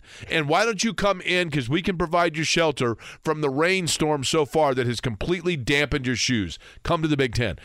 And if Indiana, I- that I remember saying, that's what I do, and I would get Oregon State or Washington State's coach. And what happens? But Michigan State, different circumstance, I realize, is in need of a head coach. And five minutes after their season ended, they announced they got Oregon State's coach. You know what that means? It means that Michigan State had conversations with an intermediary of that coach while he was the head coach at Oregon State. He was negotiating, probably through back channels, with Michigan State because Michigan State had foresight and vision and a plan. You know what it also means? And I can't believe I'm saying this because it's going to catch everybody by surprise here. Because I do remember you saying that. Michigan State's part of the company. I, I mean, I, I don't know. I don't know how we work them in because they're, they're out of state, but they, they they might be a part of the company. Well, here's the thing Michigan State Athletics would be thrilled to be part of this company because we don't have an HR department. and it appears as though that's exactly what's advantageous for them.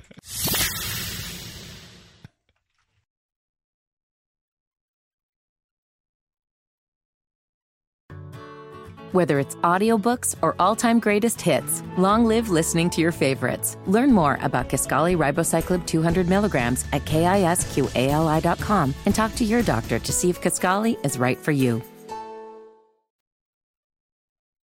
You're listening to Query and Company on 93.5 and 107.5 The Fan.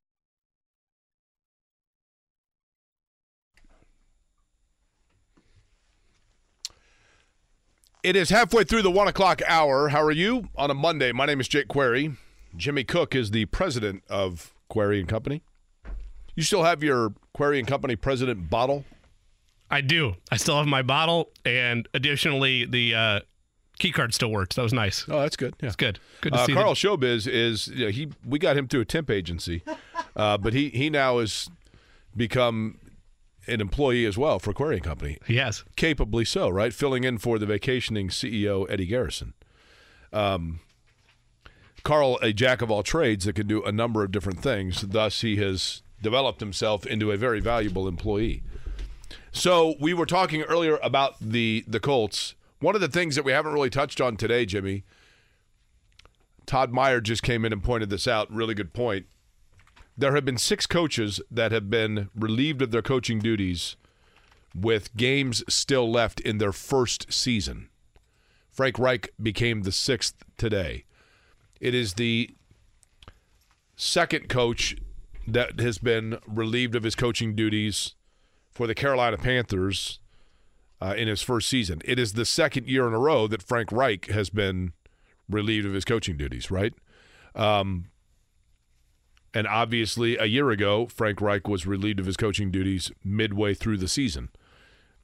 And then the Jeff Saturday era began. I think when it came down to it in Carolina, and I'm going to give Frank Reich a, a, a huge pass here, okay?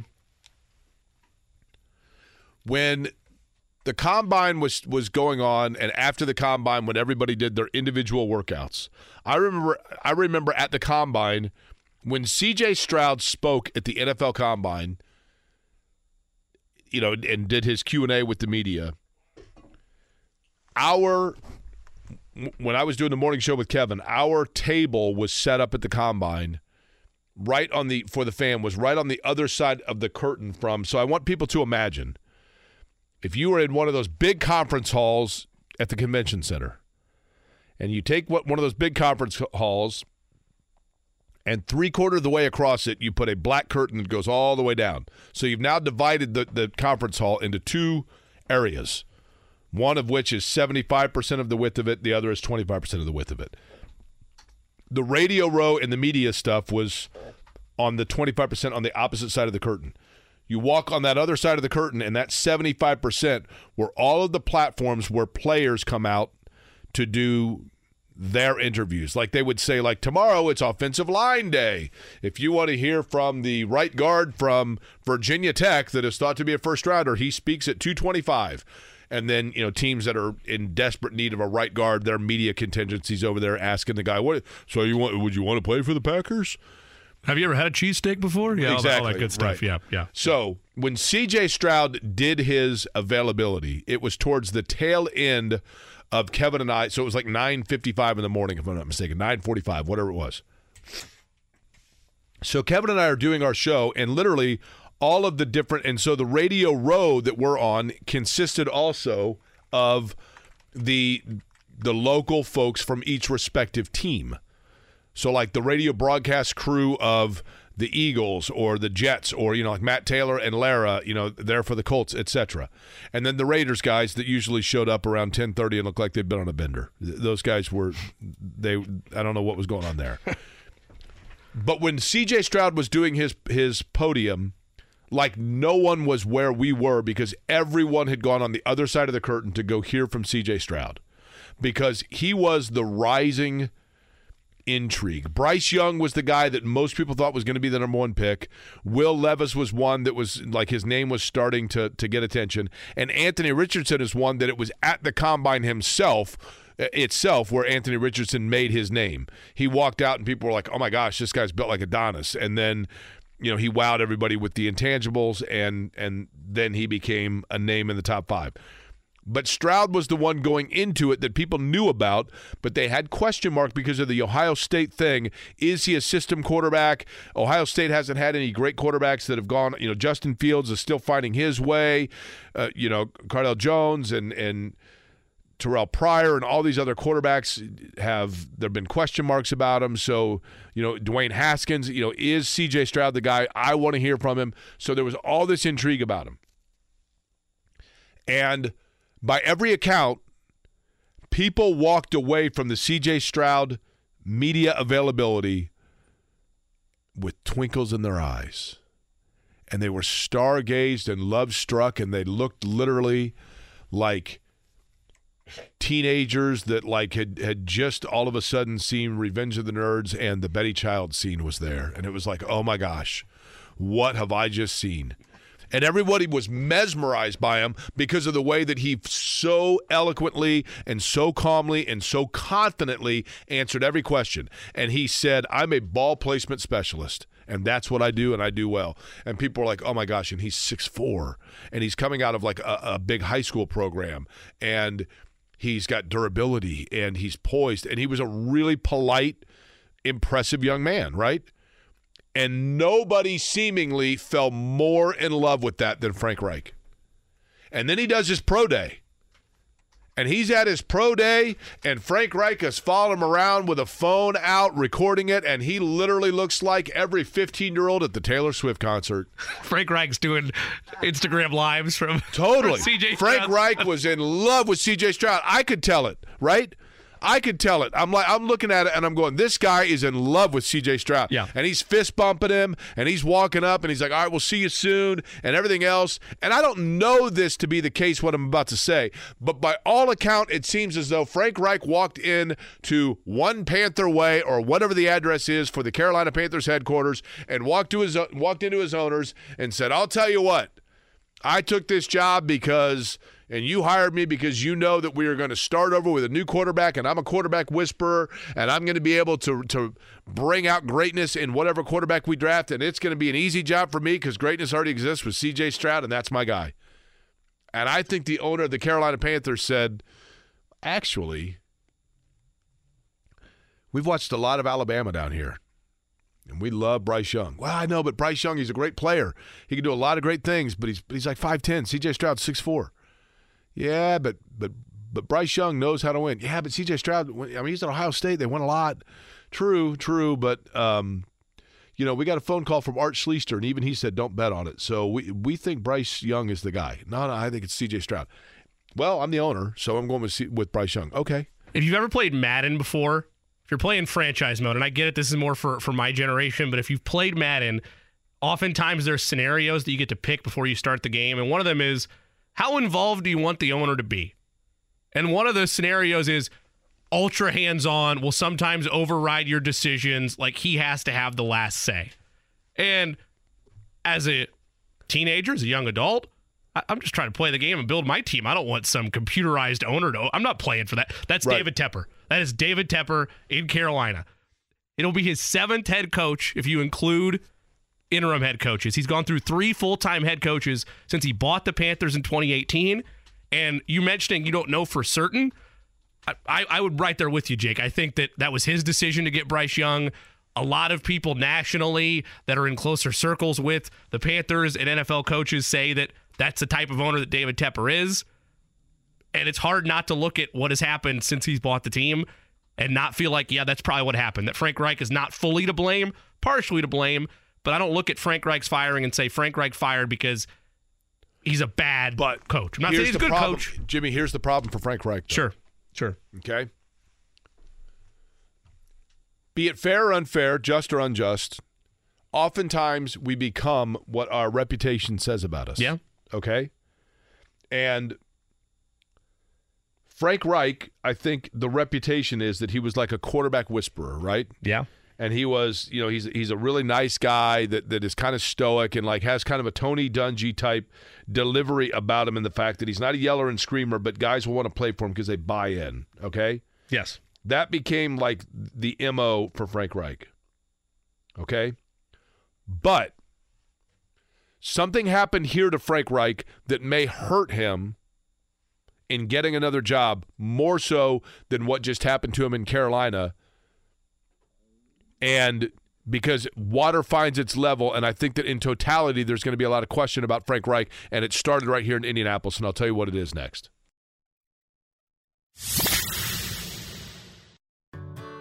Whether it's audiobooks or all-time greatest hits, long live listening to your favorites. Learn more about Kisqali Ribociclib 200 milligrams at kisqali.com and talk to your doctor to see if Kisqali is right for you.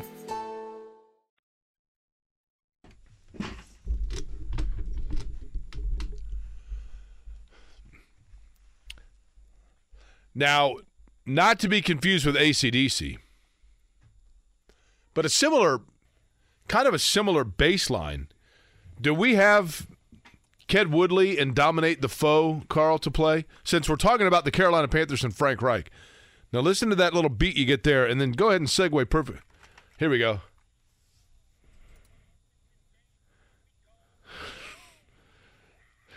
Hell yeah. That's right. That's right. Wait till the chorus.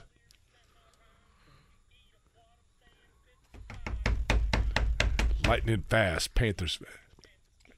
Hell yeah. this guy's the best. This is Ken Woodley back when the Panthers went to the Super Bowl. Hmm, they call pro football. so, so Ken Woodley probably thrilled that we're talking about the Carolina Panthers. But here's the thing with Frank Reich. Frank Reich could get a pass and get another chance as a head coach somewhere based on the fact that I think everybody in football is aware of the fact of the insinuation that he was coaching a quarterback that was not his pick. And so you could say, yeah, I mean, yeah, he had Bryce Young out there, but that's not the guy he wanted. But the irony in that, Jimmy, is this. The irony is in Indianapolis, everything went south, and Frank Reich was sent his walking papers because what happened? Because they went with the quarterback that Frank Reich wanted, and it was Carson Wentz. Yeah. And when they went with the quarterback that Frank Reich wanted, and they went with Carson Wentz, and Chris Ballard said, "Okay, let's do it." You you you brought greatness out of him in Philly. Let's see if you can do it again here. And they went to him, and it did not work out. And it was like, wait a minute, that's the guy that, that you wanted, and they he couldn't find consistency here, and he couldn't he wasn't the guy, and he wasn't able to to reawaken things. And so basically for Frank Reich, it's a draw because you look at it and go, you know what? He wasn't allowed to have his guy. And yes, clearly, if he'd had C.J. Stroud, that would have been the right pick because C.J. Stroud is is obviously a player. But I think there are teams that may look at him and go, you know, he got a pass because of the fact that he was going with a QB that wasn't his guy. But the last time that he was given a QB at a new situation as a head coach where it was his guy, it was a disaster. And it led to total turmoil for a franchise. Frank Reich's a super nice guy and embodies a lot of qualities that you would look for in a leader and a coworker and a, a, manager and a director and all of those things. But I don't know that he gets another opportunity in the. He will just because it's that turnstile, right? I mean, the NFL, it's like they, and realistically, there's 32 jobs, and seemingly there's like 40 people that are ever actually in the running to have any of those 32. But There'll be a coordinator position for him if That's, he wants it. I was going to say, as a head coach, I don't know that he gets another. He'll definitely get another coaching job. Yeah. I just don't know that he gets. For now, I don't know that he gets another head coaching job. But I don't disagree with that. I mean, you've had two bites of the apple. Now, granted, I think with a more level-headed owner, he gets more than one year. Well, like I, like I, I don't know. I know things were awful, but it's not Frank Reich's fault that they don't have a first round pick next year. Right. Like, and the whole quarterback whisper thing that's followed him, I never bought into it to begin with, but very rarely is it if you're if that's your definition as a coach, you get the best out of a quarterback. Very rarely is it, especially with a rookie, the first year it's gangbusters and we're rolling and this is the next face of the league. I can't remember, Jimmy, where was Carolina scheduled to pick? They moved up, obviously, right? They did. Yes. Who had the number one? Was it Houston that had the number one? Chicago. Oh, that's right. It was Chicago. Because they sent DJ Moore to Chicago. Yeah, so Chicago was never going to use that. I mean, I think everybody knew when Chicago got the number one pick. It was a ransom pick. They were going to move down and get correct, some, but get paid for it. But what's funny is they moved up to number one to take Young, and in reality, where were they originally slated to pick? I don't remember off top. I'm trying to find that right now. Were they they were third, maybe? In other words, they were ninth. Oh, they were that far down? Yeah. Okay. Then because they, they, gave up their the ninth pick in the trade along with a couple other picks, including their first rounder this coming year. Because it does feel like I mean, remember when Stroud this is why you know that like the combine and all that is just bunk. The combine to me is always so funny because in the early years of the NFL combine, top secret CIA, FBI, Oh, you can't get within the, the NFL Combine's amazing. You can't get that. Nobody's Fort allowed Knox. In. Nobody's allowed in there. I mean, it's top secret stuff, and I mean, it's it's super important, and like so, therefore, like they don't let anybody in. I mean, there, there, there was a camera once that caught Bill Belichick eating a pretzel, but like outside of that, like no one's allowed in because it's super important stuff. And you talk to NFL people. So what takes place at the combine? Oh, just uh, very important evaluations. And well, why why is it? Well, it's just really. I mean, you know, we keep it very close to the vest. Okay. And then somebody figured out like, you know what, we can we can actually make money off this. Let's let's let's auction off like a thousand seats. Let's raffle them off. A thousand seats to come in and watch the combine. So they let a thousand people come in and watch the combine, and those thousand people watched, and literally, and then the word got out, and they're like, "So what's going on with the combine?" And they're like, "Oh well, actually, um, nothing. It's just a bunch of guys running around in in Fruit of the Looms and and doing uh. bench press and and the, like scouts from the Jets falling in love with guys that nobody's heard of because they can deadlift Tonka trucks. And so then the NFL went, well, we can make a, a, ton of money off this. So then they let everybody in, and now they're going to televise all of it, and everything's out there. And then what do they say? Well, we we let all that happen because, to be honest with you, like none of it means anything. We, we all just go by the pro days. We, we just go by the, the whatever happens in the individual workouts. That's where we really assess it. So this is all just window dressing. They're just weird lies to say because Right. it's the entire body of work. Totally. Like, like just because it's the entire body of work though doesn't devalue that you could find nuggets at the combine. And here's how you know that the combine is total BS and nothing but smokescreen stuff. Number one, because it's all based on a lie.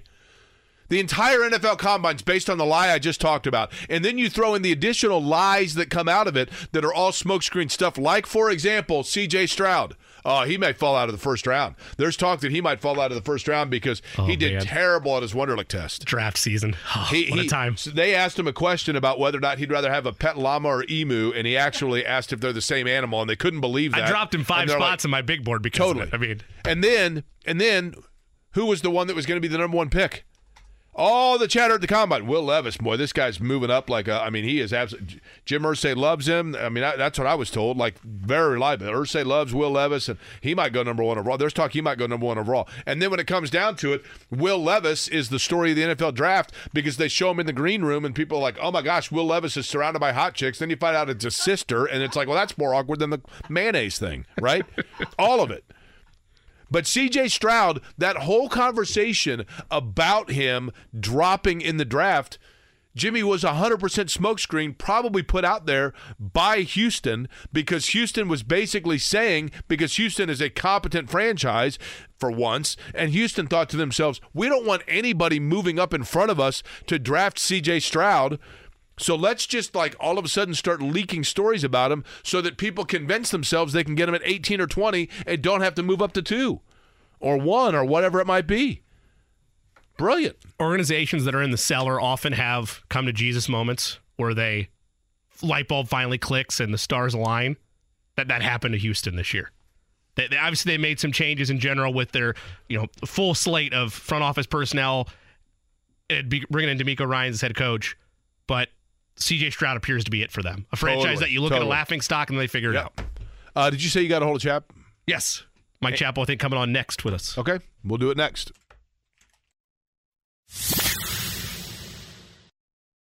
You're listening to Query and Company on 93.5 and 107.5 The Fan.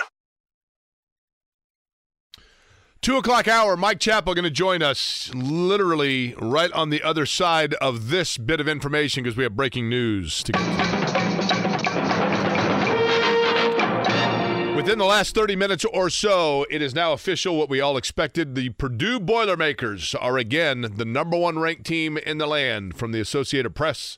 Purdue, who for the first time became ranked number one three years ago, has now done it in three consecutive seasons. The Boilers at 6 and 0 got 60 of 63 number 1 votes. Uh, apparently there are there's one guy that has never seen Purdue play that voted for Arizona and somebody who has never seen Purdue play. There are two of those that voted for Connecticut. Both very good teams, by the way. But Purdue number one in front of Arizona, Marquette, Connecticut, and Kansas. Rest of the top 10 Houston, Duke, Miami, Baylor, and Tennessee. Joining us now on the hotline from CBS 4 and WXIN is Mike Chappell. And Mike, I'm going to begin with this, uh, even though obviously we we have you here to talk about the Colts. The other big story of the day in the NFL is that of Frank Reich out in Carolina. Did that surprise you that they made this move before the season is over with? Yeah, it, it sort of did. I mean, it's it, it maybe just shows you the the desperation or the impatience of the owner. I don't know. And what I tweeted, and I hope someone comes up with it, is some confirmation on who made the call on Bryce Young. So much of what we've heard, you know, the old sources type of thing, is that the owner made the call on Bryce Young. It, that Frank was probably more of a C.J. Stroud guy. If that's the case, then then what are you doing? You know, it, it's you, you just can't bring in a coach and not give him the quarterback he wants. It would have been similar to Shane Steichen really, really wanting Anthony Richardson, and, and they shove somebody else down his throat, Will Levis, whatever. But maybe now that this is taking place, we'll find out. Frank's, I don't think, I really don't think Frank's going to say, yeah, they overruled me. Not overruled, it's, it's Tepper's team. But I, I just don't know that Frank is the kind to air dirty laundry, even though it would, in this case, maybe vindicate him in a little bit. I don't know, but Mike, doesn't it almost feel like he doesn't have to? I, you know what I mean? Like I think no, right. Like I think most people know. The irony is, I was just talking about, and you give me your thought on this. I, I thought the irony of, let's say that you're right, Mike. That that, and I think most of us assume because you could see. I mean, Frank Reich at C.J. Stroud's pro day literally looked like me when I was in seventh grade and saw Bob Knight at the North Central Marion game. You know what I mean? Like, and so I mean, he he you could tell that he just was, and for good reason uh, that, that he was bought in. But but the irony being, it was a year ago where he was relieved of his duties in Indianapolis because the Colts did go with the quarterback that he wanted, and it didn't work out in Carson Wentz. Well, yes, the the the, the ones you know he he he really pounded the Wentz endorse Wentz, and a lot of us were sort of maybe this will work. We're not certainly not as, as, as firm as Frank was with it. And then you know when that didn't work and they go to Matt Ryan, that wasn't totally Frank. That that was a we're all in on this one. Everybody thought at the time that Matt Ryan was going to be the next short-term gap, sort of like Philip Rivers, and that didn't work out. So th- those are all blemishes on on Frank's resume, but with a caveat. Again, everybody was in here on Matt Ryan, and if he didn't have, if he wasn't on board with Bryce Young, it's just so hard to say I want this guy, I believe in this guy, and I can make this guy work. And they say, well, that's fine, but we're going to give you this guy.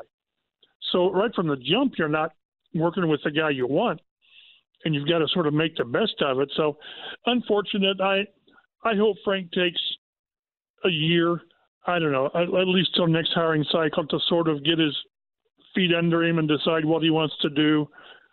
I guess I'd be surprised initially if he, if he gets another head coaching job right away because it's. I mean, when's the last time a coach got fired consecutive seasons mid-season? I, I don't know. I've not done the research because I don't care to.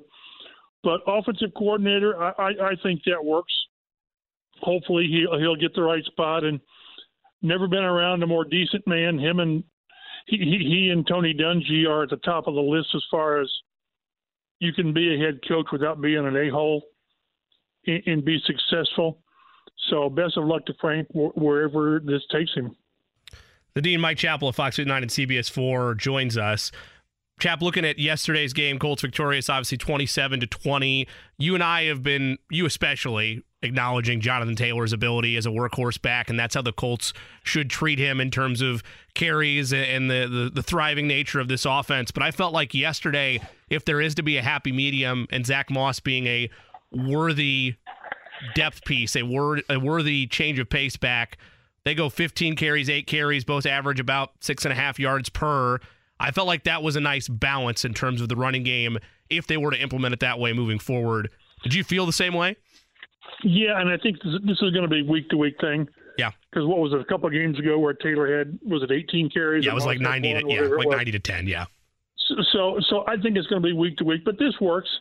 I mean, would it be nice to have Taylor get I don't know 25 carries for 150? Sure, it looks better, and, it's it's great for fantasy owners, but this works and I, I hope they don't and they, they haven't to this point, except for that one game, just ignored Zach Moss. He, he's a, he's a quality player. He just is.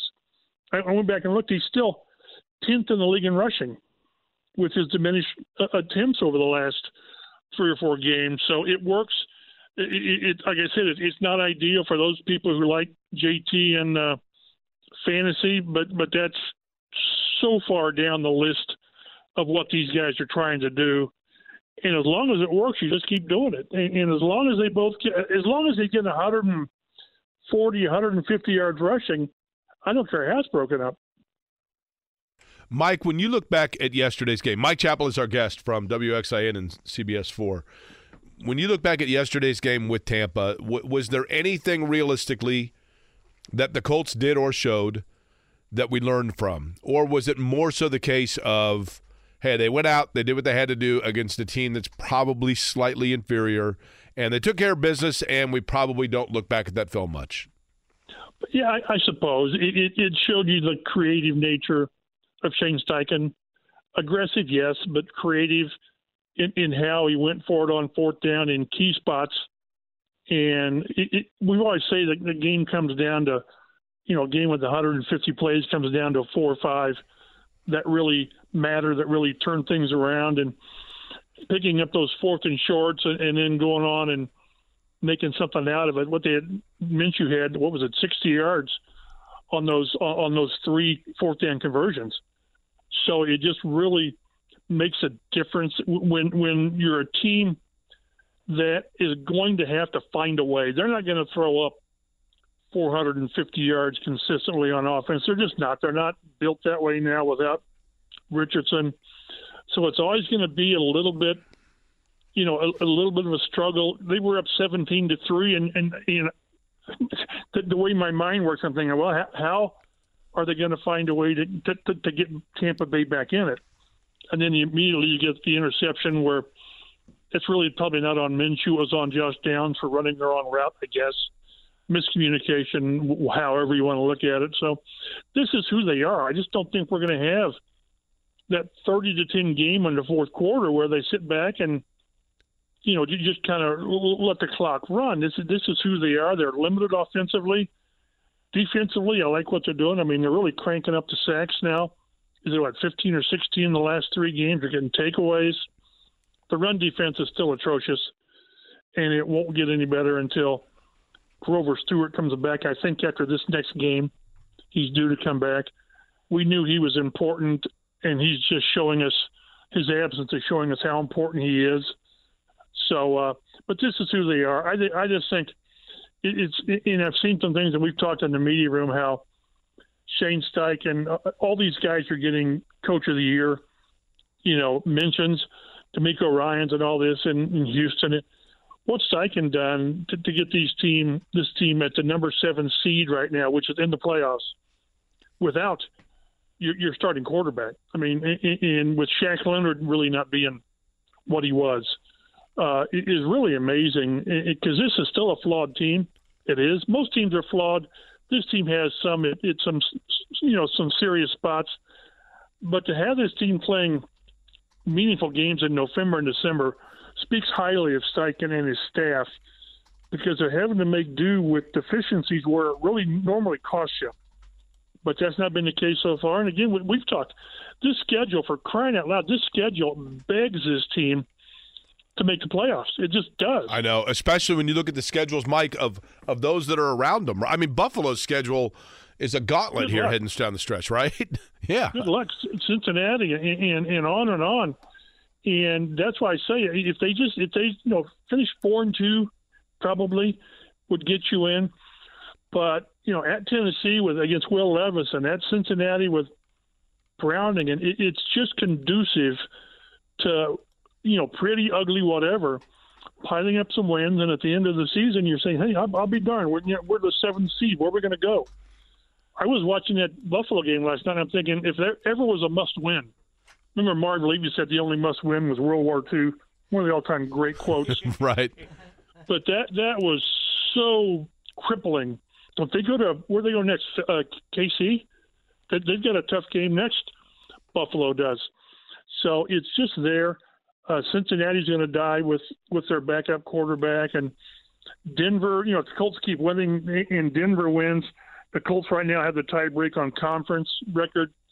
It's there now. Again, this is not a you know a team with playoff with Super Bowl aspirations. I, I you know unless you know I, I realize strange things have happened, but playoffs certainly because because again this has been a muddled AFC with quarterback injuries. You know with Pittsburgh winning somehow with their quarterback, but it's there for you if you play decent. You don't turn the ball over too much. Again, I don't think that mistake on Minshew was was on Minshew yesterday. But take care of business and see where you are at the end of December, early January. Mike, we haven't had a chance to talk to you since it happened, so let's go back a little bit. Um, were you surprised by the Shaquille Leonard release? And what do you think was the reasoning or motivation to do it before the end of the season? I was surprised that they did it in season. I think we all anticipated at the end of the season, at the very least, they were going to demand, request a pay cut. But it was just a case he wasn't going to. They had decided. He told us they had decided he was going to be inactive, probably for the rest of the season, barring injury, to EJ Speed or or, or Zaire Franklin. And the idea of having Shaq on the sideline, being a cheerleader, you know, the rest of the season was just something that they weren't going to put him through. They weren't going to deal with it. It would have become a distraction. It was already a semi distraction, the way things were playing out.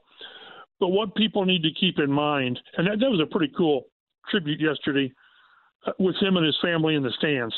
How often do you see that? They cut a player and then he's there for, for all of that. But keep in mind that, that Shane Steichen had zero invested in Shaq Leonard. You know, Gus Bradley had, had never really seen Shaq at, at, at his pre-injury levels. So they're, they're all about accountability in terms of who makes this team better, who deserves to play, who doesn't deserve to play. So I, I think from a pure personnel, you know, decision, yes, it was hard just because of what because of what this guy has meant to you. I mean, he's, he's got a, his mural on the side of the stadium for crying out loud. But I think from a pure football decision, it probably wasn't that difficult. You know, we, we've seen him play the last couple of weeks, and he's not been the same player. Might he be next year? I don't know. Back injuries are, are we've always said the back injuries are, are so, you know, you don't know what you're going to get. You don't know how they're going to affect the guy long term. And to this point, we've not seen Shaq. What I've seen that Dallas has an interest and Philly has an interest. You know, maybe he's out there playing on Sunday somewhere. Maybe Philly signs him to keep him away from Dallas. I don't know, but you, wish the best for him. It was just too bad that he'll be that next player with the Colts that, if only, you know, the Bob Sanders and, and Steve Emtmans and Andrew Lucks about what, what if injury hadn't interrupted what he might have been because for four years he was as good as there was on defense. Mike Chappell of Fox 9 and CBS 4 covers the Colts for both those outlets. Nice to take some time with us. Chap, two part question. First one, a kind of short answer. How do you feel about the Colts cornerback room right now? Oh, about like they always have. You know, it's it's like one or two one or two plays away from really being a mess. I thought they played pretty well yesterday against a couple pretty good receivers. You know, uh, Evans and Godwin are as good as it gets as far as a tandem. Kenny Moore, Kenny Moore, you know what you're going to get. He's playing at a Pro Bowl level. Darrell Baker and, and Jaylon Jones, they're still growing, they're still learning, and that's not going to change. I mean, the, the experience they get moving forward is, is going to help them maybe for next year at the end of the year. But again, look, look at we talked about the, the, the schedule being so conducive to winning it's not exactly a murderer's row of, of quarterbacks. You know, the best one's going to be probably C.J. Stroud in the final game of the season. I only so that's going to help. That's going to help. I only asked the follow up to this, and he has not played well the last couple of weeks. But Marcus Peters just got released by the Raiders. His tackling and his effort has been into question by a lot of people that cover the Raiders. So maybe that's not an ideal thing to go along with. He's you know been he's he's been at times a diva. There's been instances of that early on in his career in Kansas City, but he tracks the ball well. Did that in Baltimore, did that Kansas City, did in LA. Do you sense any look there as he now heads to waivers, or do you think they're good with what they have? well, they won't take him off waivers. They'll, they'll, they'll wait. Any team's going to wait until he clears, I would think, unless you really like him, and then you're going to accept whatever his contract is. That Three be what these guys have done. Uh, you know, they, they sort of stay in house. You know, they they replaced Shaq with uh, Ronnie Harrison, which short term worked out. So I, I, I guess I'd be surprised because that's not what they've done. Uh, but boy, that, that's what they do in their personnel meetings on Mondays. Is they say, okay, what about this? What about this? You knock it around, and then you say, no, we're going to stick with what we've got. I'd be surprised, but you know, as I said with the Shaq thing, I, I, they tend to surprise me at times. Mike, before we let you go, Mike Chappell is our guest. Also, haven't had a chance to talk to you since then, and, and I realize it feels like a month ago, which for the Colts might be good news. But um, in terms of the Jim Irsay interview on HBO Real Sports, and then his defensiveness about it, and his tweets in regards to the interpretation of it from Stephen A. Smith and other people within ESPN, your reaction to I guess the interview itself, and did Jim Irsay overstep anything that could either hurt the franchise or make it difficult for players to want to come play there? I don't think so on the latter one. I, I think players, you know, you, yes, you're going to work for for this guy or that owner or whatever, but you, you're really getting hooked up more with the team and the locker room. And money talks. You know, somebody if, if somebody offers a player a good contract, they'll come here regardless of the owner. I, I just I just believe that. Uh, but I thought he overstepped. Sure, I, I, I would. That, that's one where you you like to have a, a Pete Ward or somebody take his phone away from him, just because the only thing that anyone remembers from all of that is which right uh, he he was profiled for being a rich white billionaire. I mean, really? Uh, there, there were probably other things that were involved in him being stout the way he was. So, but when that's the only thing that you remember, uh, it, it, it's not a good thing. And then to, to get into a, you know, a, a fist fight with with the media over it, it's you're not going to win. All you're doing is giving the media a, a chance to pile on it even more. So, I thought it wasn't handled well. Hopefully, it's behind us. It's behind the Colts. Uh, so yeah, I, I it, was it was not a good day, and then and then it extended for several days, which is never. Whenever there's there's negative news, it's never a good thing that it lingers. Mike, appreciate the time, and we will talk to you again next Monday about the Colts. I know you got a lot of stuff going on, so appreciate the time today. Looking forward to it. Thanks, guys. All right, Mike Chappell again, CBS four and WXIN. By the way, I've been in a um, pretty healthy and, and I think fun debate with Alex on X, Twitter, whatever you'll call it, who is telling me that the Colts did not intentionally tank in the suck for luck year. I know they're never going to admit it, right? But that was the year that. So how how was this for fun? so in August of that year, I got hired to do an afternoon radio show with Derek Schultz. I think most people know this, right? On a different radio station.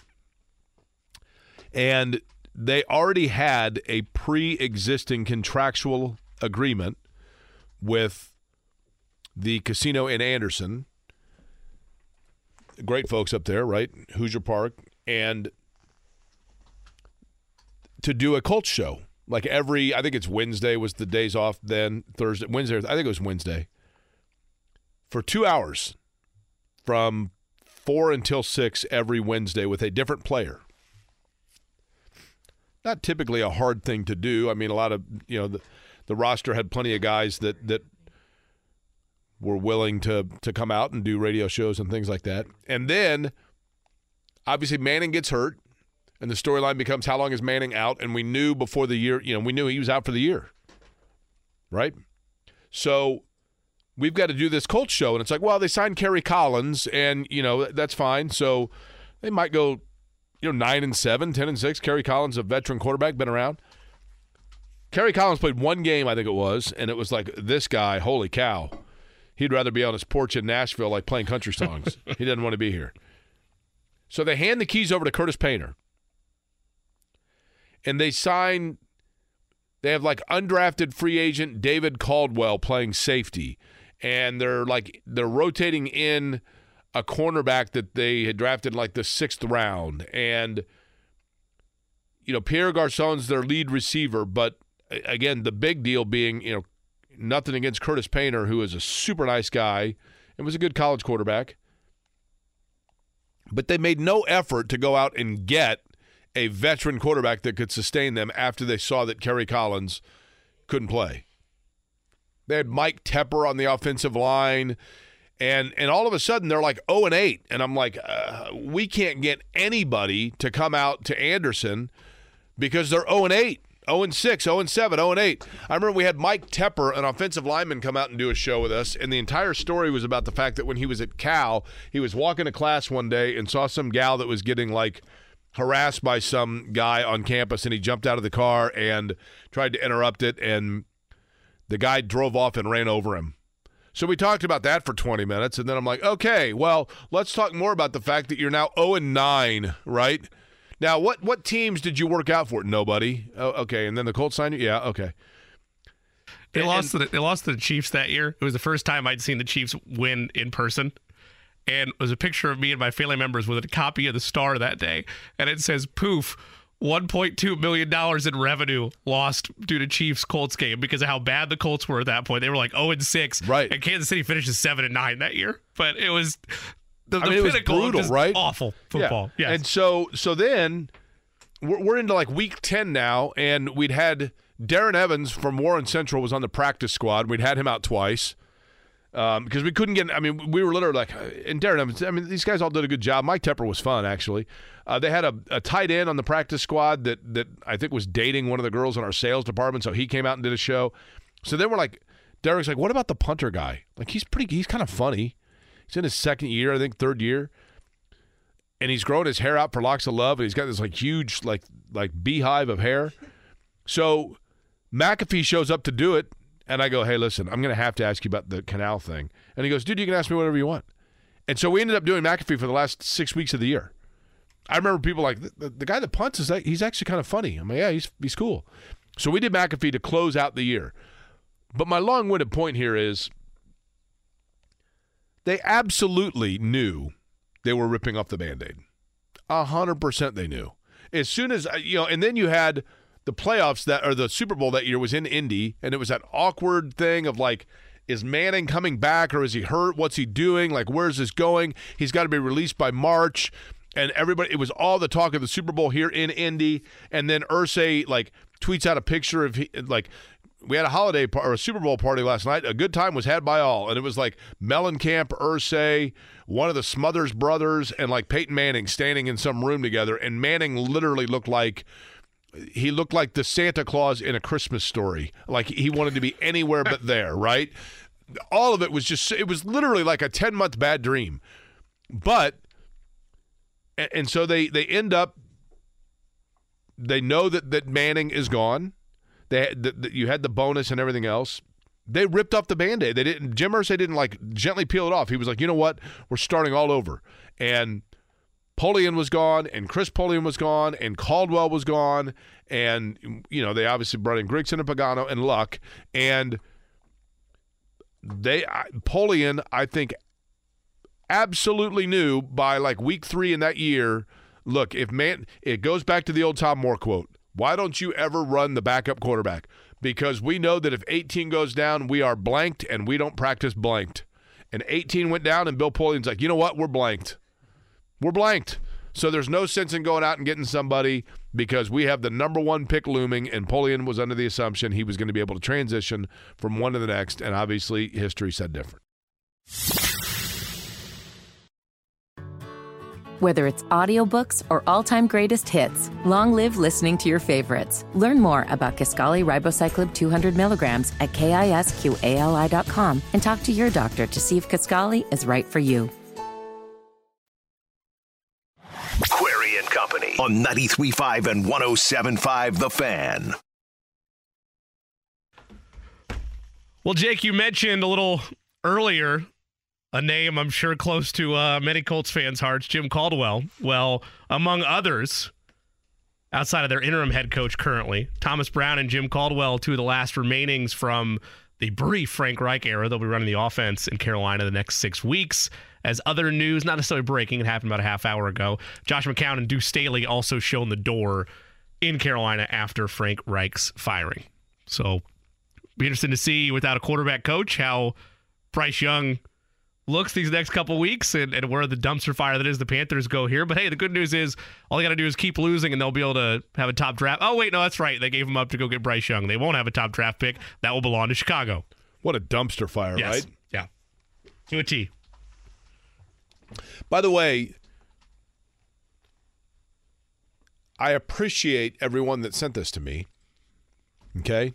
Very much appreciate it. But it was last night that Pro Football Talk had the story saying that a wild card candidate for Indiana could be Jon Gruden, although they said the University of Indiana. Tough. They must have called David Stern, who's no longer with us, but David Stern during every NBA draft. With the 16th pick in the 1996 NBA draft, the Orlando Magic select Brian Evans from the University of Indiana. I think that was more like the 28th pick, but still, you get the point. Um, but I'm like, if you're going to comment on Jon Gruden being a candidate, at least get the name of the university correct, right? I think University of Indiana is in Pennsylvania.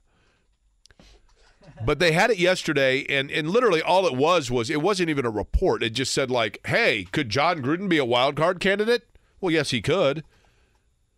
I don't think he's a legitimate candidate for Indiana, but he does have connection to Indiana. His dad coached there. And I think Gruden might have even been on the staff for like one year. Am I right in that? Or his brother, like a gabillion years ago? been. But either way, I think Indiana's candidates for the head coaching job. I had heard now from a couple of different places that Pat Fitzgerald could be discussed. I think a lot of that just depends on how much credence you lead into, or you you, weigh on the allegations of hazing at Northwestern. I mean, clearly it was enough for Northwestern to part ways. Um, I don't know Pat Fitzgerald. We had him on the show here locally and with Kevin, and he was really fun. And he did a good job at Northwestern. A, a guy that I think whose name will also bounce around, Paul Chryst, who has uh, expansive history in the Big Ten with Wisconsin, was really good. I thought at Wisconsin was at Pitt as well. Mike Hart, who is with Michigan, played for the Colts. His name's been bounced around. Chris Creighton, who's at Eastern Michigan. Dan Mullen, who's got head coaching experience. Um, so there are several names, and, and you'll hear other names as well that bounce around. But, uh, you know, Jimmy, you and I had both heard towards the end of the week that if Tom Allen was to be replaced, that Indiana could look towards someone who has experience within the Big Ten. I don't think that Indiana already had somebody lined up because I think if so, we would probably know it by now. Because with each day, new jobs become open and available, and you got to grab somebody.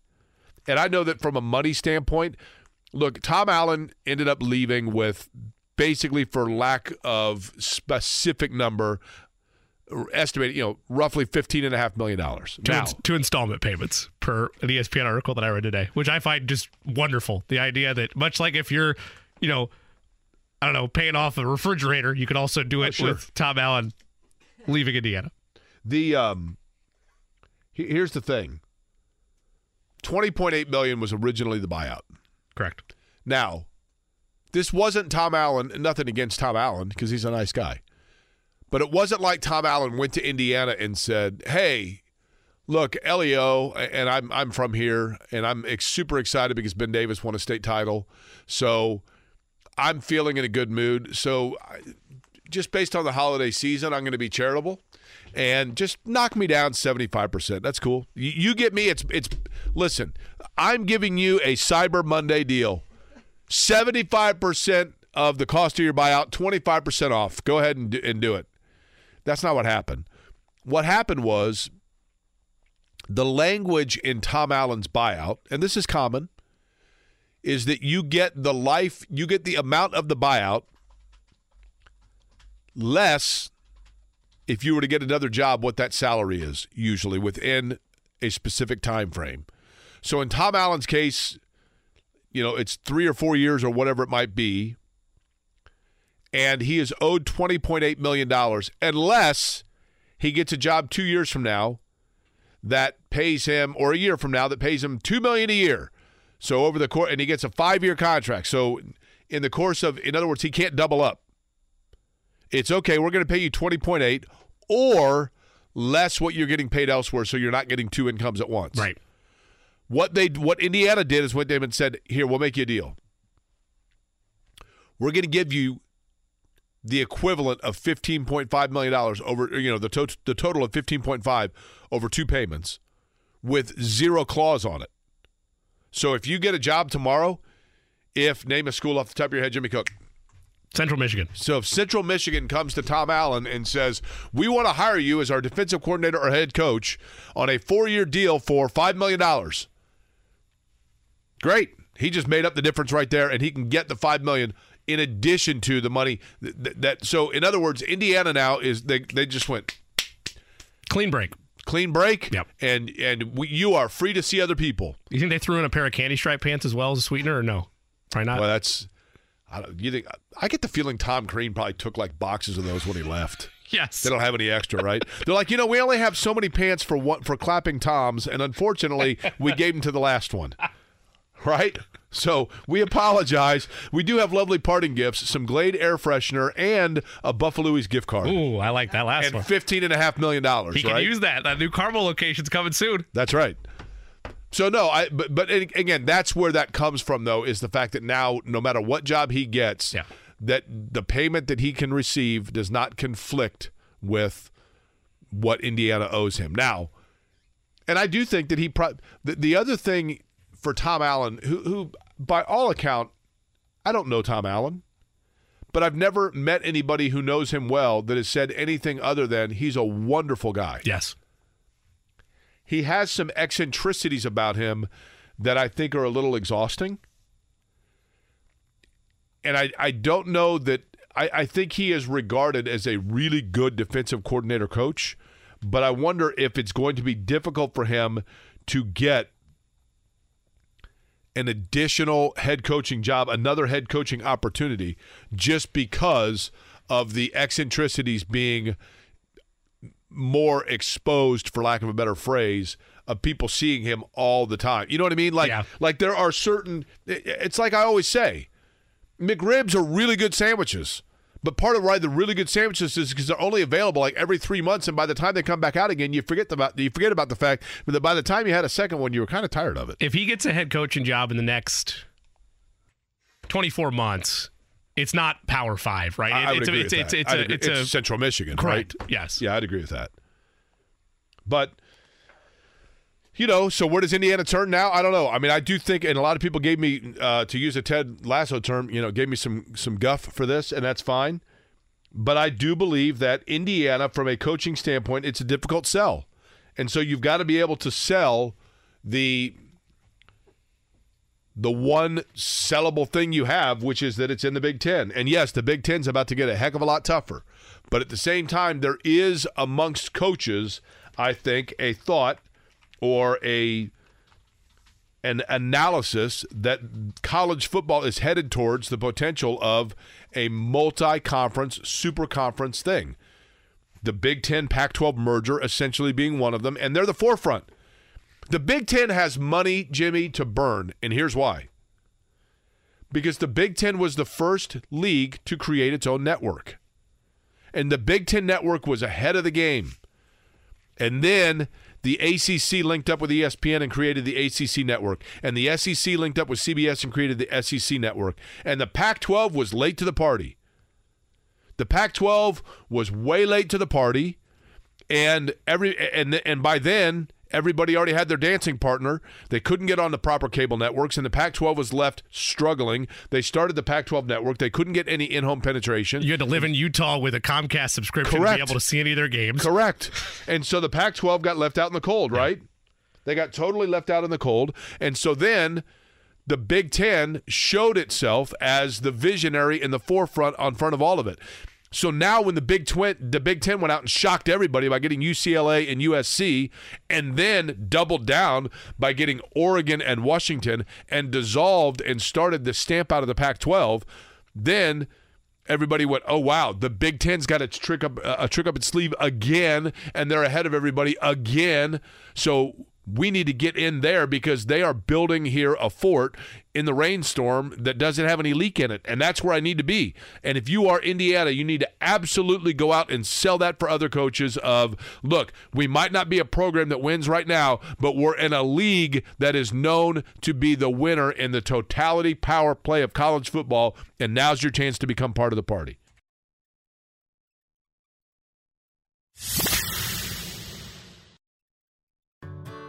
Whether it's audiobooks or all-time greatest hits, long live listening to your favorites. Learn more about Kisqali Ribociclib 200 milligrams at kisqali.com and talk to your doctor to see if Kisqali is right for you. The Jay Cook plays of the day. This is me, all right? I'm not a athlete. This is my way. This is how I win. Today's plays of the day. First in Monday Night Football. Take the Chicago Bears to win the money line over the Minnesota Vikings, even though that one is in Minnesota. That's at plus 136. You know who's going to be watching that game? Not you. People in Chicago and Minnesota. There's a Manning cast. I might tune in. Uh, Pacers Trailblazers tonight at Gainbridge. Get me the Pacers over 126 and a half total points. I'll also take Tyrese Halliburton. This is points plus assists over 37 and a half total of points and assists. No 80 today, so no other bets to speak of. That's it. That's all we got. Okay.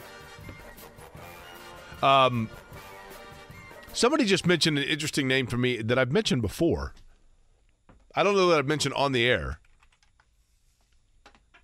But if you're Indiana, is it worth kicking the tires on a guy that, like, let's say Indiana decided that they want to go cheap. Let's say Indiana thinks to themselves, you know what, we got, we got a budget for our next coach. We can pay him up to like five million a year. I, I mean, I don't. I have no idea what their budget is, but let's say it's five million. Did they say, you know what? Let's take three and a half million of that and put it in the NIL portal. Put it in the NIL bucket. Go out and get ourselves, try to get some players. Three and a half million a year we got to spend. Well, Jake, that's fine, but what are you going to do with the million and a half? That, that who are you going to hire for a million and a half? Well, that's a good question. There's only two people probably that would be willing to work at a Power Five job for a million and a half dollars. One of them is one that's about to get whacked out of like the MAC or the Mountain West or something, and it's desperate, right? Or the other is some guy that just got 80 million to leave his last job and is sitting around like, I don't need money. I just want to prove people I can still do this. I don't think they would like call up Jimbo Fisher, but why not? Hey man, A&M did you dirty. You probably want to still prove you can do this. We're a Power 5. You got your, you know, you, you went it's yeah, sure. Winning in the Big 10 at Indiana ain't easy, but it's no harder than the SEC, right? So you got 79 mil. Here you go.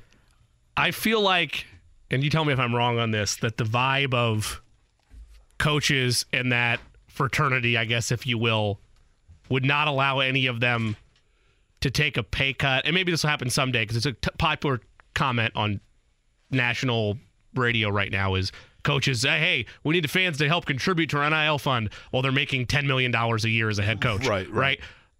I wonder if a coach would ever do that, do what you're saying, lowball themselves because they don't need it or because they want to speed up the process, knowing that you're in turn hurting other coaches at the negotiating table.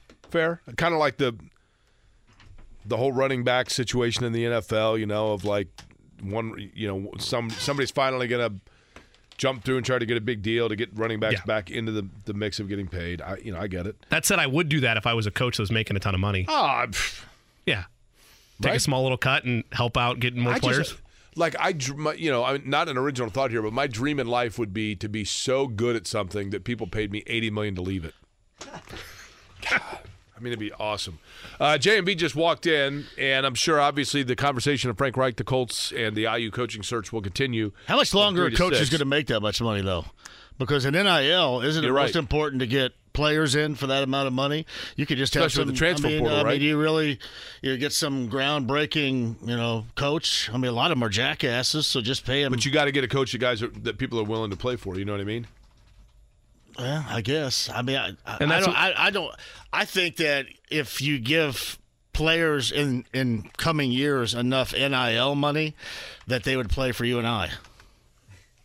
Seriously, Who wouldn't want to play for the two of us? no, I'd let him go, baby. I'd let him go. How was Kiss? Kiss was pretty awesome. I sat in the loft up there. What- how so was that's the- great. How was the crowd? No, great. It was great. I mean, it, it I. It was their 27th time playing here, so I, I could not help but wonder how many times Paul and Gene had hosed a number of the chicks in the, the stands. That's right. now, um, or how, So- how many how many kids they had in the crowd? They, yeah, they well, aware of, well, right? I mean, and and then Gene Simmons is 74, I think. Paul Stanley 72. So they still put on a good H- show. how did they sound vocally? Uh, Paul's coming off having the flu, so you can kind of tell that a little bit. And Paul, Paul's a talker, and I, I had never seen that before. But Paul has his talk show going out there for a while between songs. Like you could tell Gene, and I know that's his character, right? Right. Is you know not saying much and grunting and spitting and you know puking up blood and stuff. But did he, did he puke up any blood? Oh yeah, he spit up a little bit of blood during God of Thunder. Oh yeah, you could tell he was holding it in his mouth though. It was like me when somebody fed me Goldschlager once or Jägermeister. I go, That's got that's got actual gold. and when everybody turned around, I like Now- puked it up somewhere. Dumb question. and Yeah. So this is going to show my naivety towards Kiss, Yeah. but um, Peter Criss left a long time ago, right? Long time ago. Okay. Yeah. And then Ace Frehley. Yes, Gene Simmons was on here with me one time. Okay. and uh, said that they could not trust Ace to remain sober. Is the the reason why? I think that was the reason behind both of them too, while they're not there. What would you say is Kiss's signature song? Well, uh, now uh, rock and roll all night, uh, closely followed by Detroit I Rock was going to City. say Detroit Rock yeah. City's way up there, right? Yeah, they did not play hotter than know. hell. I always like Beth, but Yeah, they they they left out a bunch of the the stuff that they had during the hair band era because they've had a you know, they've had a number of transformations um, going from you know makeup and you know rock to the what 70s percent of the to- dudes in the crowd were dressed as Kiss? There are a lot. there are a lot. See, here's the thing, John. I've always said this. There are a lot of guys that will go downtown Indy during Gen Con. Yeah. And they're like, oh, look at the dork dressed like Chewbacca. Look at the dork I dressed know. like, you know, like a wizard. And I'm like, Yeah. really? Because you wear a Peyton Manning jersey for a Colts game and he hasn't played here in 12 years. Nah. Right? No, that's awesome. Yeah, that's true. They're like Absolutely true. Some guy walking down Capitol wearing a Colts helmet and, and a Colts jersey, Yeah. which is fine, except for that he turns around then and makes fun of somebody else for wearing a Superman outfit to Gen Con. It is the same stuff right, Right. there. And the same as old Kiss, right? Stuff. Hey, can I ask you guys a question? Um, what- what's uh, Jimmy? You could tell me this. What's Utah's situation in the Pac-12? Where are they going? They are going to the. Are they Is going the like to the Mountain West or some jackass conference? No, the only two cares that got about? completely left out are Oregon State and Did they go to the Big Twelve? Did they? Yeah, Utah's going. Utah's going with Colorado to the Big Twelve, right? I, uh, their head coach Kyle Whittingham, that's his name, right? Yep. I've always been impressed with what he has done there. Totally agree. Always been impressed. Now, I'm not suggesting that they should look Yeah, at him and he's 12. going to come here, but Arizona, man, Arizona State. Utah, and Colorado are all going to the Yep. Big Twelve, right? I, I don't know about you guys. I'm not in. I mean, you look at all these names and you go, oh, okay, great. I think Paul Chryst would be interesting. Do you? thought he was good at Wisconsin. I don't find that interesting at all. Should I? Sell me on it really quick. Uh, went to Wisconsin. Was at Wisconsin, and Yeah. I thought carried on well the, you know, the Wisconsin high level of play. I think it tapered off at the very end there, but um, what did he go to? Two Big Ten title games, I think, at Wisconsin. I could be wrong. Yeah. I thought he was good at Wisconsin. He's won like 64, 65 percent of his games Hmm. in the Big Ten, uh, and knows the Big Ten. I mean, I guess that would have something to do with it too. You got to have somebody that's been established and run his own program, right? You can't just hire. Like I heard Kevin this morning talking about Antwaan Randle. Oh, I love him, but holy crap. Got a lot to do. I mean, Well, the parting shot that Tom did was, you know, the NIL, and hopefully they embrace NIL with football here. I mean, it seems like we're going to have I- I to start think to build that. If Randle El came, I think somebody like is it Justin Frye? Is that his name? Would come also and run as like an associate head coach. I think you'd have that kind of thing. oh yeah, You know what I mean? I think you'd have Mike Hart the same. Uh, who's the what's the and uh, my apologies for not knowing the guy's name. Who's the guy the interim for Michigan that just filled in for Sherrone four Moore. games? Yeah. He's he's another one that has been you know the Michigan one is interesting because He, you did he say Michigan University? Though, He did, and other I meant to bring that up when Jake made the University of Indiana. Imagine he dropped a couple of Yeah. University of Indiana's, Yeah. it'd be all over for him. No, Totally. I would. Uh, Mike Hart probably would be better in long run Right. here than than he would. I, so Utah's going to the Big Twelve. That's Yeah. going to be a sucky conference. I mean, what the hell? Jump in here. You know, where's Dolson? Scratch out another big check and bring that that guy. I think he would take I, think that guy's. It would. It would. I, I mean, it's it's stupid. It's stupid for me to even bring. I would up. think if you're if you're him at Utah, you're probably looking to the next level of like those ten schools that are the most elite, right? I mean, the, Yeah. the, the upper upper echelon schools. to get a bunch of wives there too. That's right. That, that's something we not we don't have we don't have legalized weed or multiple wives, which I guess is a good thing. Probably. Well, and here's the sometimes thing. one is The, sometimes st- the one state is of too Indiana much. will absolutely have legal have multiple wives before legalized weed. I No doubt. guarantee you that. no doubt. Guarantee you that, And- right? And, and, by, and, and we're watching all that money go all around Of us right here. Every state around. like, why are all these people money. driving to Illinois, Michigan, and Ohio every Yeah, weekend? What in the that hell is going on? All these tight asses Boy, we have we- legislating around here don't And- know and we- anything. and we sold off the toll bridges that or the toll roads that were supposed to get them there, so we got no income coming in Kentucky whatsoever. beat us to the punch on that. Can you imagine? I know, I know. Right. All right, John's up next. Right, He'll bring you home. We will talk to you tomorrow at noon. Thanks for listening, everybody.